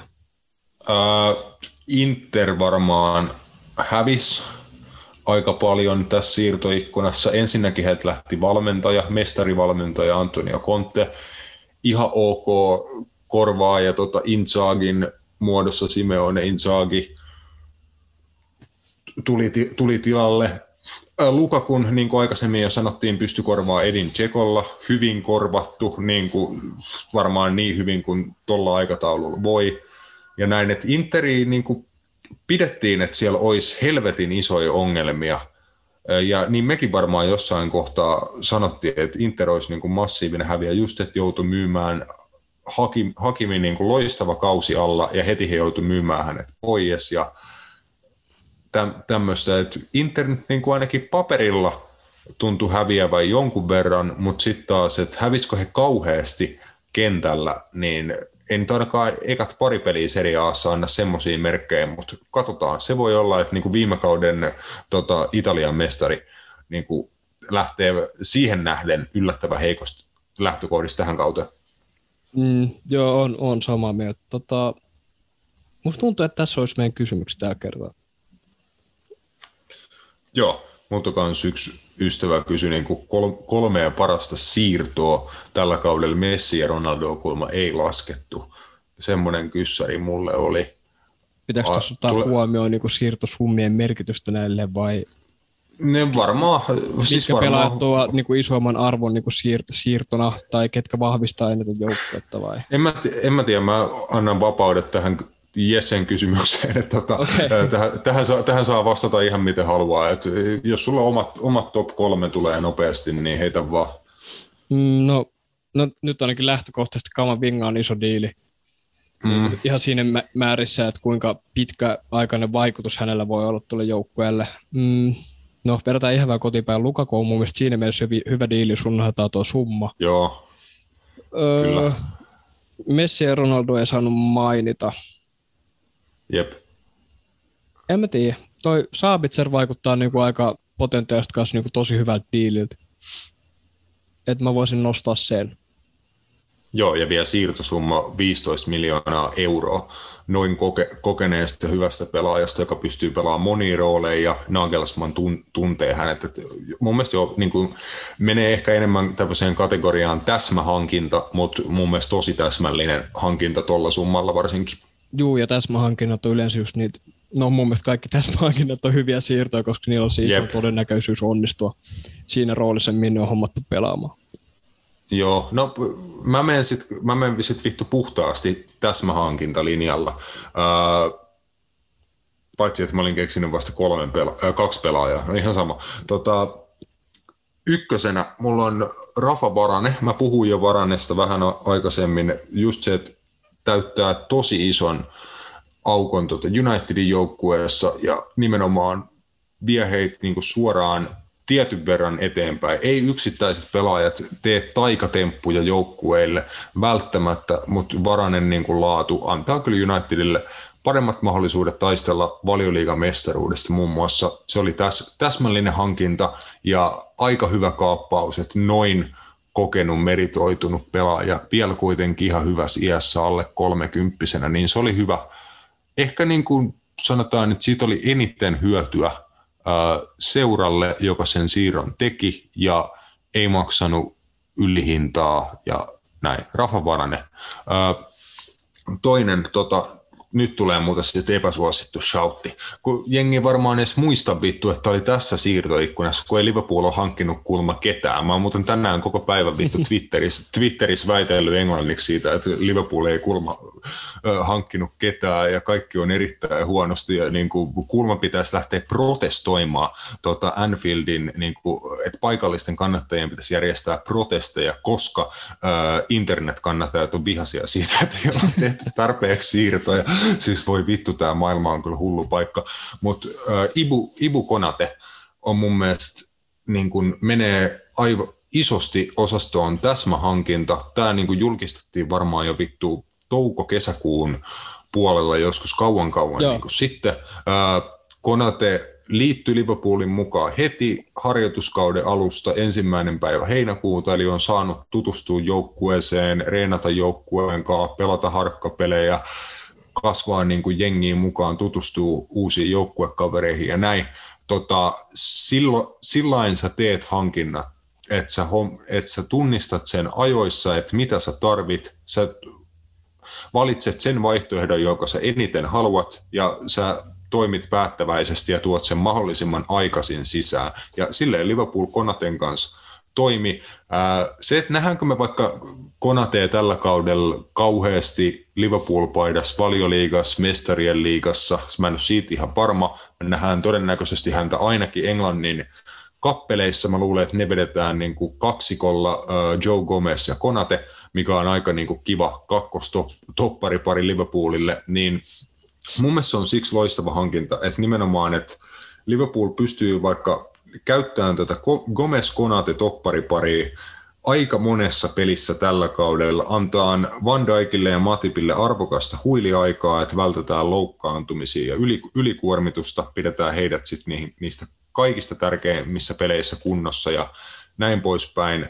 Ja se, että se myös tarkoittaa sitä, että nyt on neljä topparia, ei pitäisi tulla tilannetta, että joudutaan käyttämään Fabinho, saati sitten Jordan Hendersonia keskuspuolustuksessa, mikä tarkoittaa, että meillä on kutospaikalle kaksi loistavaa vaihtoehtoa, mikä on ehkä Liverpoolin joukkueen tärkein pelipaikka. Se huomattiin viime kaudella, koska vaikka Fabinho pelasi topparina hyvin, niin aina kun hän puuttui siitä kutospaikalta, niin se muutti todella paljon niin kuin Liverpoolin peli, pelin elementtejä, niin se on todella tärkeää, että siinä kutospaikalla on joko Fabinho tai Jordan Henderson, joka muuten kanssa Liverpool ei hävinnyt yhtään ottelua viime kaudella liigassa, missä Jordan Henderson oli keskikentällä avauskokoonpanossa, niin he tyyliin voitti kaikki. Olisiko ollut joku, joku tasapeli. Mutta joo, jompikumpi näistä kavereista tarvitaan kutospaikalle, ja Konate-hankinta muun muassa edesauttaa sitä. Eli ei vaan se, mitä Konate tekee niin kuin itse kentällä,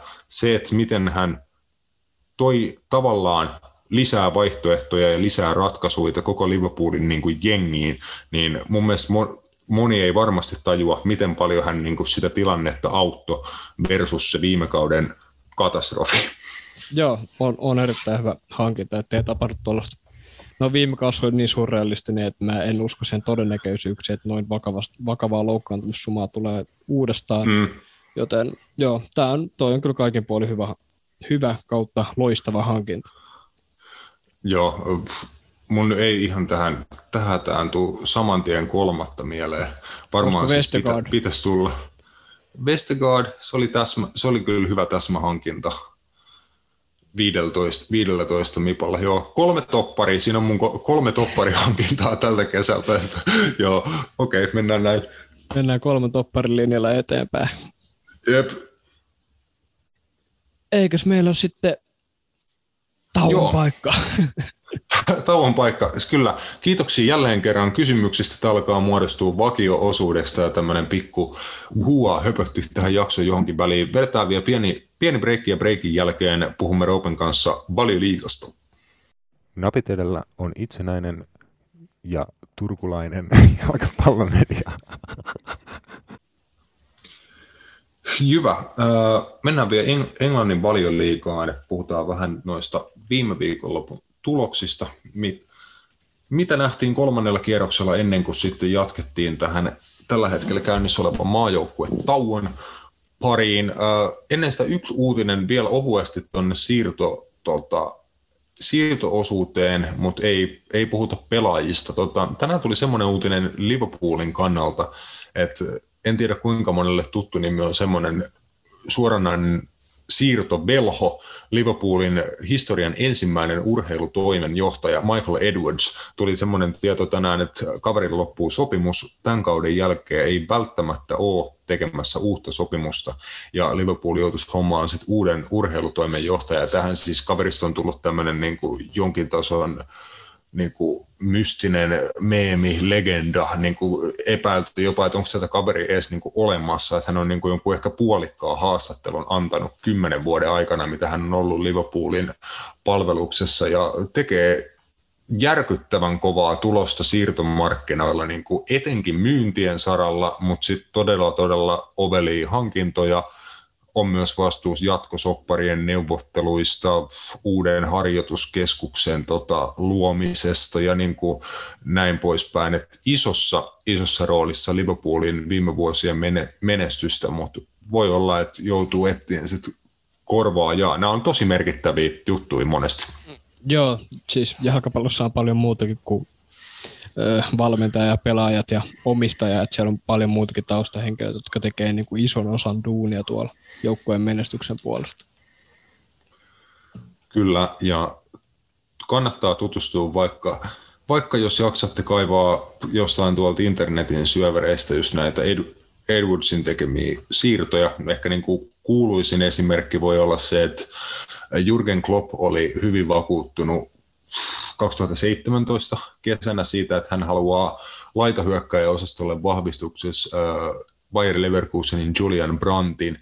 Ja sitten oli Brandtiin niin lähetty kosiskelee, hän oli niin ykköstargetti sille pelipaikalle, mutta Brandt itse oli vähän niin epäröivä siitä, että saako hän tarpeeksi isoa roolia, miten hän sopeutuu valioliigaan. Häntä vähän jotenkin niin pelotti lähteä Leverkusenista Liverpooliin tai jotain niin kuin tämän tyylistä, että oli epäilyksiä sitä kohtaa. Niin siinä vaiheessa sitten tota, Michael Edwards vakuutti Jurgen Kloppin, että ainoa pelaaja, jonka sä tarvit tänä kesänä tälle, tähän rooliin on Mousala Roomasta. Ää, ei ollut Kloppin ensimmäinen valinta siinä tilanteessa, mutta Edwards hänet vakuutti ja 35 miljoonaa puntaa vai mitä Mousalahista silloin maksettiin ja sanotaan, että loppu on historiaa. Sen jälkeen ää, Lionel Messi on ainoa pelaaja Euroopassa, joka on tehnyt kovempaa tulosta kuin Mousala. Niin siinä on niin kuin yksi, yksi tämmöinen taidon näyte kaverilta. Kyllä. Jeba, mutta sitten sen valioliigan ja varsinaisen jalkapallon parin. Roope, me olimme lähes medioita. tota, mun mielestä niin kuin, mit, mitä me puhuttiin Liverpool-Chelsea-pelistä, niin se meni aika lailla, miten me sen odotettiin ja toivottiin menevän. Nostettiin erikoistilanteiden merkitystä esiin. Molemmat joukkueet, tai Chelsea teki maali, eri, no molemmat joukkueet teki erikoistilanne maali, sanotaan, sanotaan helpon kautta. Näin, ja tapahtui niin kuin niitä, niitä juttuja, mistä puhuttiin siitä, että Chelsea puolustaa tosi hyvin viiden alakerralla, ei anna paljon tilaa, mihin Liverpoolille rakentaa. Se oli, oli nähtävissä. Sitten oli se Lukakun vai, vaikutus peliin ja, ja näin. Siis hieno, hieno, todella hieno jalkapalloottelu. Mun mielestä niin ihan parasta jalkapalloa, mitä on pitkään aikaan nähnyt. Siihen asti, että valitettavasti jalkapallosäännöt pilasivat sen loppuottelun, tai no lainausmerkeissä pilas. Niin, lainaus, lainausmerkeissä, että kyllä mä, mä onneksi pystyn nykyään olemaan niin tota, jopa subjektiivinen niin kuin Chelsean kannalta, että toi meni oikein, mikä siinä se iso, iso härdelli tuli, josta tuli punainen ja näin poispäin. Mutta on siinä niinku, niistä, niistä säännöistä voi kuitenkin niinku aina, aina puhua, että niinku, et onko niissä niinku muuttamisen varaa. Et toikin oli vähän semmoinen tilanne, yep. jossa on, oli niinku sovelta, soveltamisvaraa niin sanotusti, mutta säännöt, säännöt on se Mä muistin, miten sanoit, että tuosta oli pakko antaa punainen, että jos sä torjut maaliviivalta varman Joo. maalin kädellä, ja se on se, mitä sä näet kamerasta, niin onhan se niin kuin aina punainen.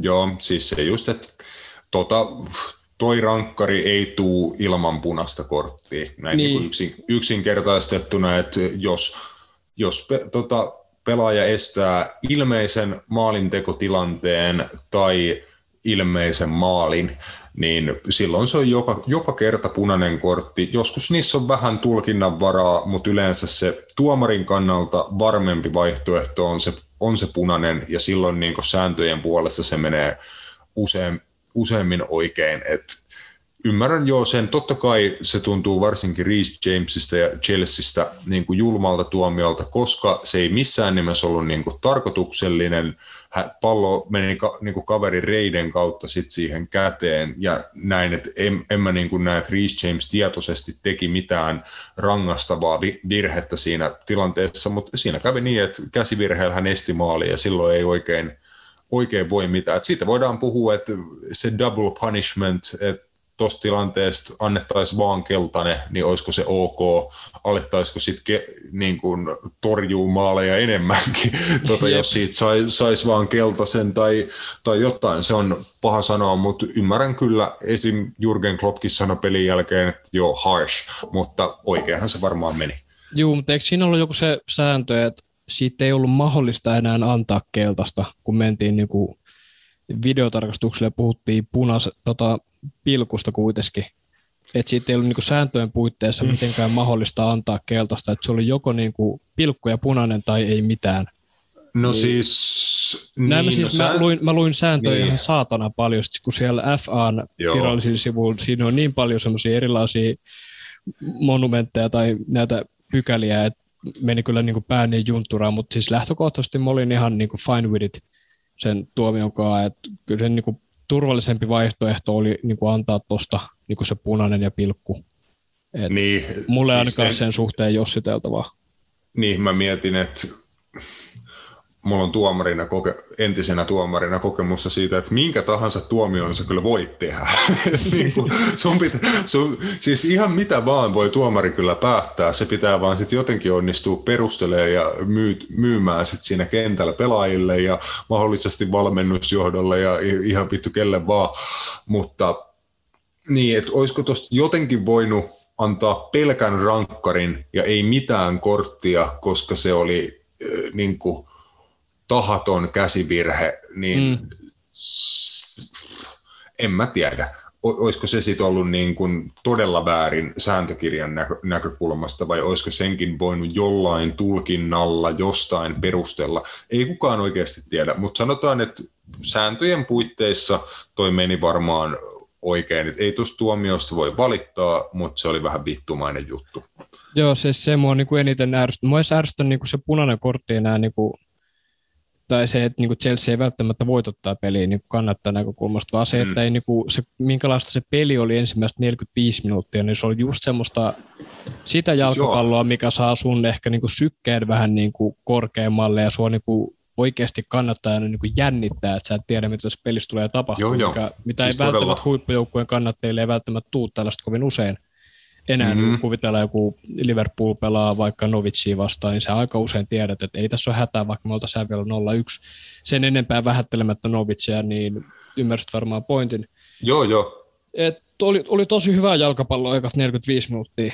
Ja oli vielä senkin jälkeen, kyllä mä olisin niin kuin paljon hienoja niin kuin kohtia ainakin Chelsean, Chelsean pelistä. Että Joo, ja siis täytyy sanoa, että se oli varmaan niin kuin Liverpoolinkin kannalta negatiivinen asia, että he joutuivat pelaamaan niin kuin vajaamiehistä Chelsea vastaan sitten loppumatsi, koska mm. Liverpool mun mielestä niin kuin onnistui avaan Chelsean pakettiin ja hallitseen peliin niin kuin paljon paremmalla tavalla niin kuin siinä tasamiehisenä. Mun mielestä Liverpool pelasi, pelasi niin kuin todella hyvin.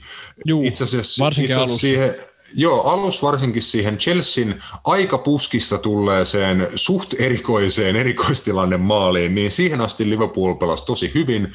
Sitten oli vähän hakemista, niin kuin, kun Chelsea meni johtoon, että päästä sitten takaisin, ja siinä meinas vielä antaa Chelsealle melkein 2-0 maalinkin Joo, siinä, siinä, oli pari siinä kohtaa. Joo, se kyllä, mä olin todella vittuuntunut siitä Kai Havertzin avausmaalista. Ei siinä, että siinä olisi ollut mitään niin kuin vikaa. Se oli tota, upea, upea pusku, mutta se oli just semmoinen niin kuin, surrealistinen niin kuin maali. Sitä, sitä olisi ollut tosi joo, vaikea pu- puolustaa silleen, että miten sä niin kuin laskelmoit, että joku siitä asennosta etualueelta puskee Alisonin yli takanurkkaan. Että niin kuin se oli tosi semmoinen niin sata, just semmoinen, mitä, mistä me puhuttiin edellisessä podcastissa, että joku tämmöinen maali tuossa vittu tulee, niin mun mielestä se oli just sitä, ja niin kuin se, mä olin sellainen, että ei vittu, että ollaan pelattu sika hyvin 25 minuuttia, ja sitten niin kuin menee tällainen omiin, ja sitten sä niin kuin tiedät, että ei vittu pitää tehdä paljon töitä, että sä saat tämän pelin tasoihin, ja niinhän siinä aika paljon pitikin tehdä töitä, että tosiaan siinä, sen oli ihan uskomaton tilanne, missä se Reece Jamesin punainen kortti sitten lopulta tuli, että niin kuin, siis mä huusin vaan, että miten, siis toi, en mä tiedä, mä varmaan päästin vaan jotain ääniä suusta, niin siinä, siinä kohtaa, jep. Joo, niin, siis... siis sitten kun pallo purettiin siitä puoleen kenttään, niin mä, huusin, mä en nähnyt, että se osui mihinkään käteen tai mitään, mutta mä olin silleen, antakaa nyt vittu ees pilkku sillä että sulla oli pakko olla jotain. Mä niin kun, mulla tuli heti semmoinen fiilis, että, että jotain huijausta tässä oli, että se pallo ei mennyt maaliin, ja sitten mentiinkin jo videolle ja todettiin, että näinhän se, näinhän se sitten oli. Mulla oli vielä jotenkin semmoinen tunne, että niin Anthony Taylor, vanha manchesterilainen persereikä, jotenkin niin kuin onnistuu tekemään siitä väärän ratkaisun. Mä niin kuin huusin tuossa tota Bar Josephsissa, että mä potkasen ton sun kalju vittu Jupiteriin, jos et saa nyt tästä rankkaria. Ei, siis Joo, siinä, siitä on iso spekulaatio, että vihaako Anthony Taylor just niin Liverpoolia ja Chelsea. Ja niin kuin, ainakin Liverpoolia. joo, siis siitähän on tullut, mä laitoin tuon ryhmääkin, että siinä, tuli, siinä on tullut 50 000 tota, allekirjoitusta, että petition to Anthony Taylor, never, never to referee Chelsea game again. Hommat lähtee vittu sivuraitelle aika, aika nopeasti, mutta mut joo, siis toka puoli aika sitten. Mm, niin, se, se, se oli selviytymistaistelu, mutta mä en tiedä ymmärtääkö niinku joka ikinen tota jalkapallon katsoja sitä, että kuinka vaikeaa on murtaa huippujoukkueen tota, kymmenen miehen blokkia.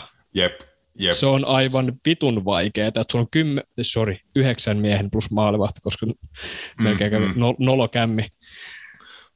Et se on aivan helvetin vaikeaa, varsinkin kun puhutaan niin kuin tämän hetken ehkä yhdestä, no yhdestä maailman parhaasta puolustuksesta tällä hetkellä, niin Jep. ei siis ole kovin helppo ihan, duuni.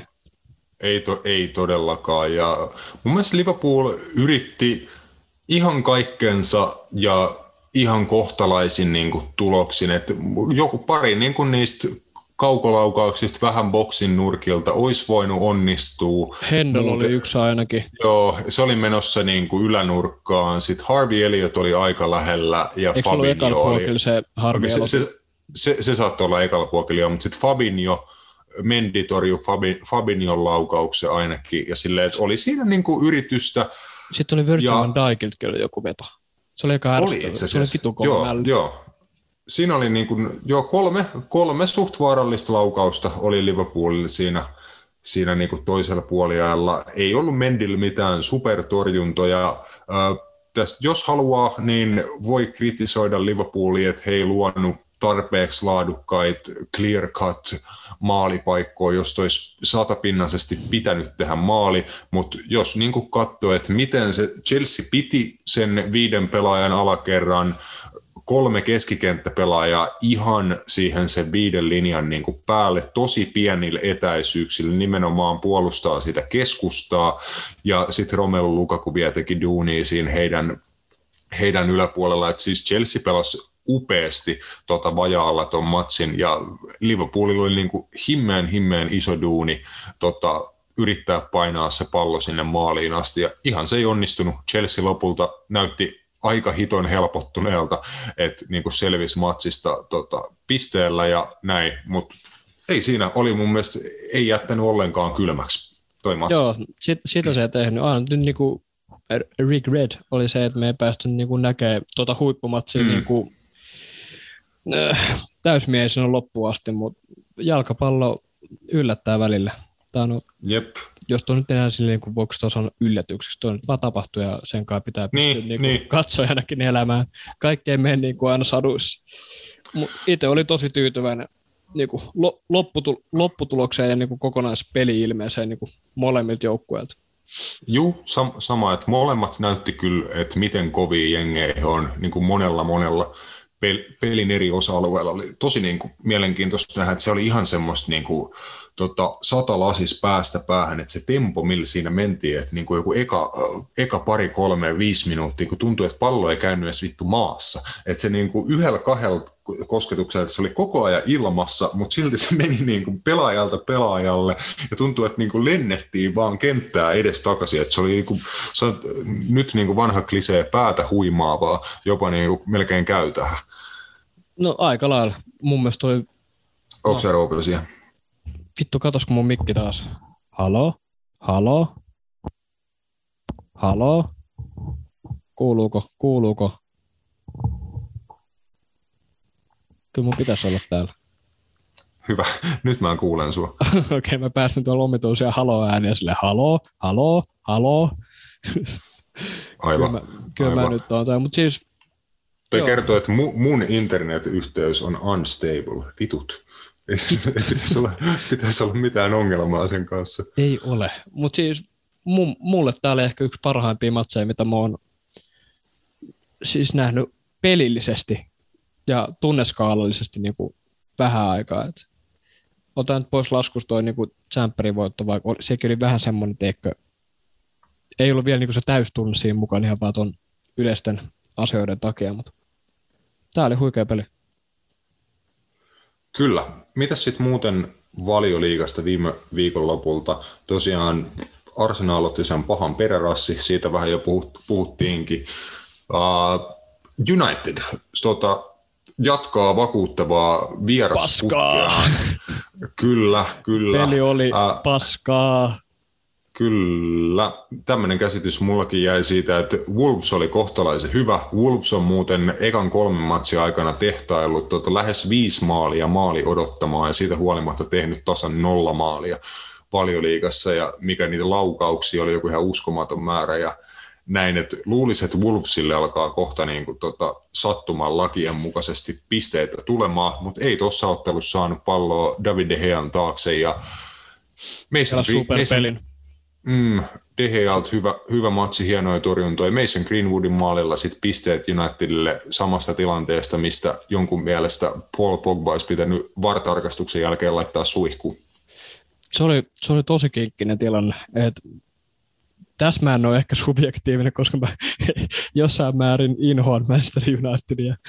Öö, mutta en mä tiedä, pitäisikö siitä niinku aina rangaista, jos sä teet jotain, mitä meinas tapahtua, että sä kävit lähellä. Mm. Joissain tilanteissa joo, jos sun jalka käy jossain saatanan korvassa tai korvan huitteilla, niin kyllä totta kai siitä pitää antaa punaisia, tai jos sä oot potkaisemassa jotain melkein sukukalleukselle, niin kyllä. Mutta toi oli tosi rajoilla, että siinä oli ne vaaran elementit oikeasti niin kuin läsnä, se shin pad, eli suomeksi sanottuna säädösuoja, Liik- liikku sen pienen osuman johdosta. Mä en tiedä, katsoiko toi Mike Dean sitä tilannetta silleen, että hän oli siinä aitiopaikalla ja niin kuin näki tilanteen, sitten Neves otti pari askelta ja niin kuin sekunti kaksi sen tilanteen jälkeen maihin silleen niin kuin anoen sitä niin kuin vaparia siitä. Niin en tiedä.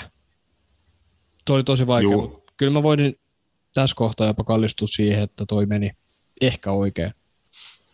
Mm, Neves sanoi siitä tilanteesta itse, että hänen mielestä ihan satapinnainen rike oli kysynyt tuomarilta matsin jälkeen, että mikä, mikä oli tuomarin mielessä, että molemmat meni samaan palloon. Neves oli, että no mitä se, että totta kai mentiin samaan palloon, mutta mä sain pallon ja kaveri veti, veti mua niin kuin sääreen silleen, että tota, kaikki, kaikki näki, että miten niin kuin mun sä, säärisuoja siinä liikahti, että olihan se nyt niin kuin iso, iso kontakti. Ja sitten sanoi, että mä näin siinä samalla, että pallo karkas, että mä en saa enää palloa, niin menin sitten niin vähän just maahan – maahan sitten niinku pyytään vapaa potkua ja näin, että jos toi, mä en tiedä, katsottiinko tuota tilannetta edes varilta. Että niin, kun, niin, se just, että miksi sitä ei katottu, se on niin kuin, ei, se on ihme.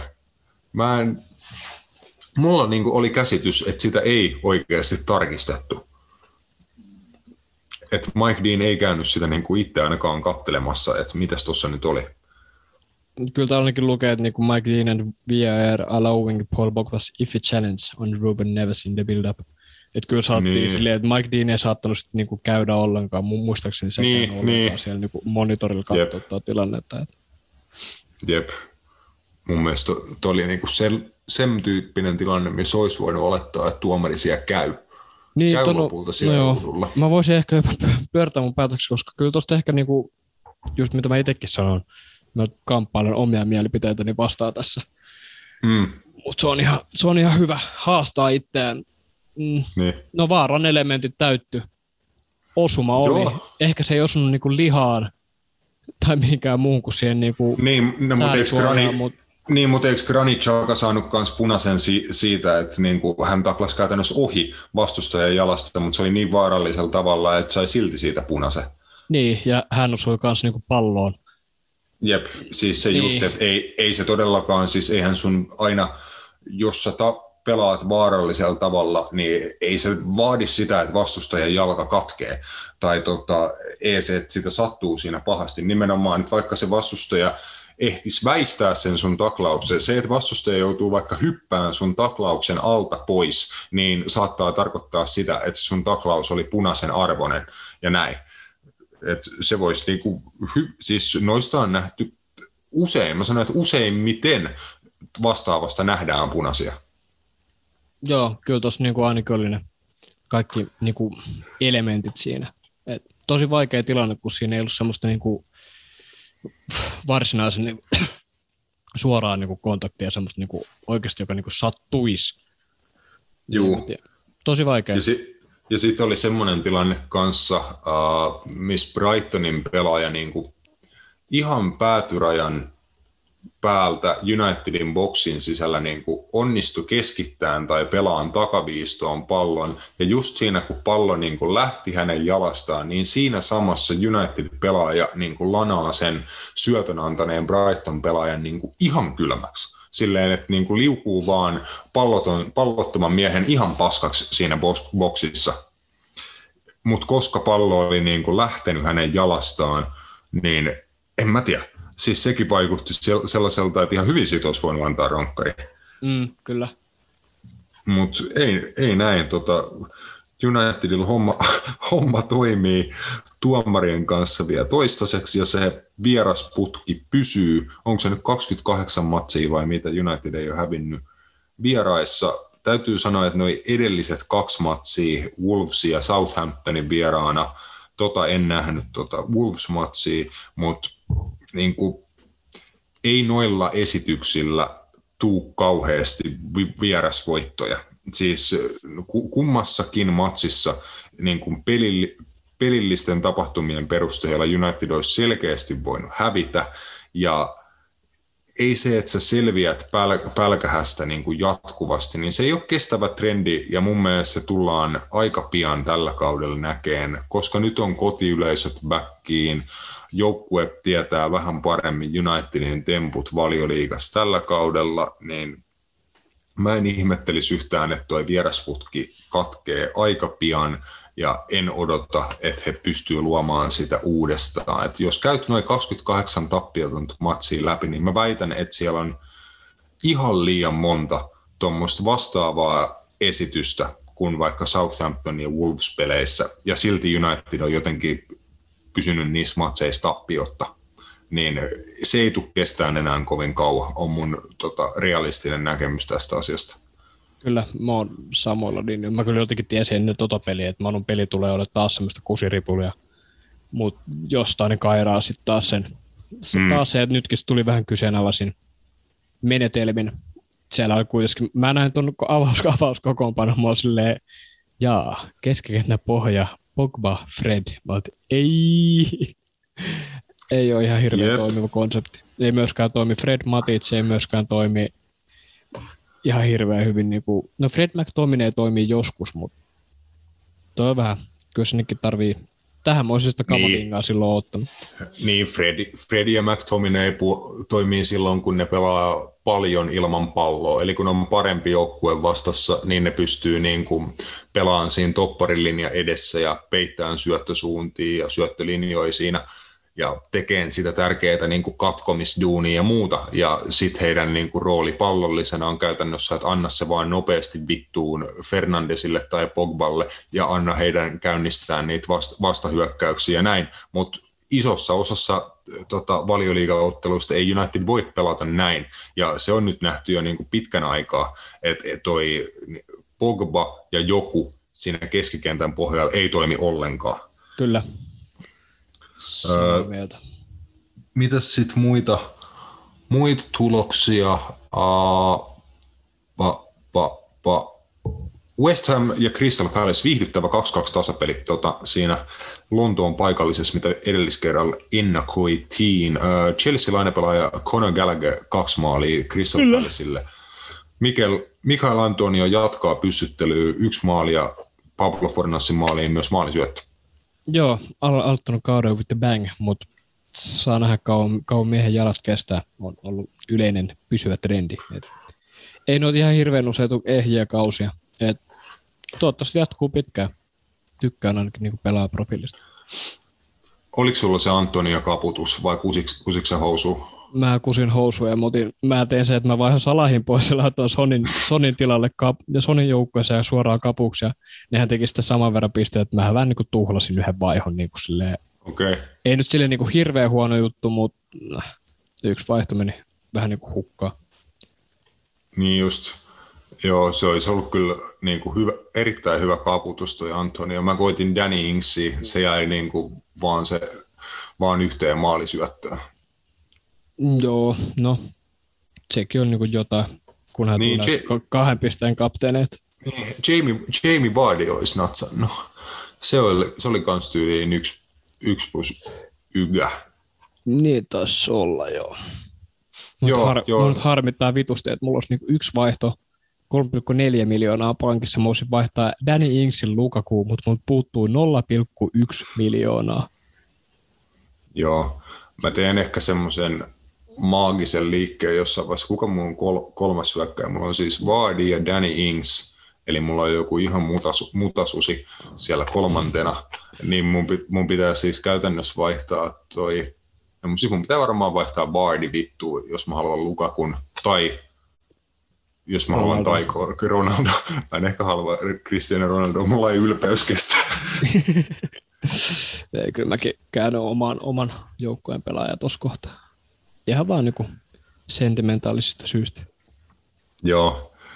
Ainakin positiivista FPL-kauden puolesta on se, että mä en ainakaan ihan täysin vielä menettänyt huumoria sen, sen touhun osalta, että et, et paremmin, menee huomattavasti paremmin kuin viime vuonna, niin Juu, mulka. Olisiko aika, käydäänkö tähän viimeiseksi Roope läpi, mun pitää lähteä pakkaan kamoja matsiin varten, niin käydään viimeisenä, viimeisenä läpi meidän FPL-liigan tilanne. Kyllä. Öö, ykkösenä meillä on Karhulan Ceska, CSKA, Christian Kultavuori johtaa siellä. Tokana on Brooks, Petsku Brookki Small, niminen pelaaja. Hieno nimi, Joo. arvostan. Öö, Etelän Meijeri kolmantena. Itse pistemäärätkin voisi sanoa. Karhulan Ceskalla 270, Brooksilla 268, Etelän Meijerillä 264. Ja sitten mun lempparinimi kanssa, jo Kaka, 263.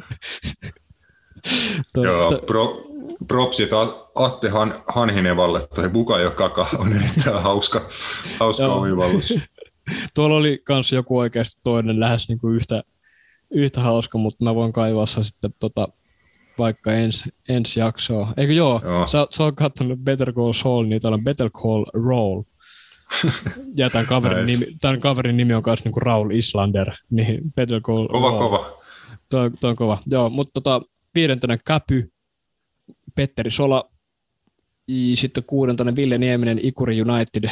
Ja... Joo, mä olin just lopettamassa tämän siihen, että tota, Niemisen Ville oli tippunut top 5 ulkopuolelle ihan samalla lailla, kun se on tippunut FC Helmiätkän avauskokoonpanon ulkopuolelle. niin, tota, siinä Ville, Ville takaisin harjoittelee.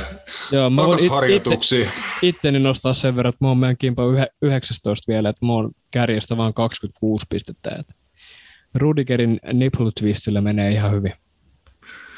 270 on meidän kärki, paljon mulla on. Mulla on 202, eli mä oon jo 68 pongoa kärkeä jäljessä, voi vittu.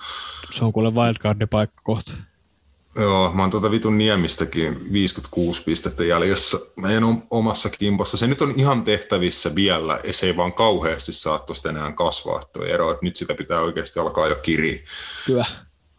No, mennään, mennään näillä tota, me varmaan palaamme ensi viikolla silloin tiedossa, että miten meni nämä huuhkajien kaksi ensimmäistä maaottelua. Voidaan sitten tutkailla vähän, että miten, missä merkeissä palataan seurajoukkueen jalkapallon pariin sekä varmaan meillä on aikaa käyttää myös kotimaiseen jalkapalloon ja josko me vaikka se Serie A ennakko saataisiin tässä samalla, jos me saadaan niitä vahvistuksia tässä maaottelutauon aikana kenties haalittua, niin olisiko tuommoisilla merkeillä sitten seuraavaa jaksoa joskus ensi viikolla? Se kuulostaa erittäin loistavalta. Hyvä homma. Kiitos Roope, kiitos hyvät ystävät. Ja kiitos Matias. ja kiitos Matiakselle ja tota, fuck you Lappeenrannan internetmastoille. Kyllä, se on ciao. Ciao.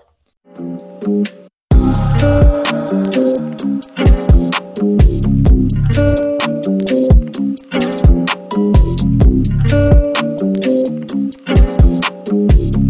Thank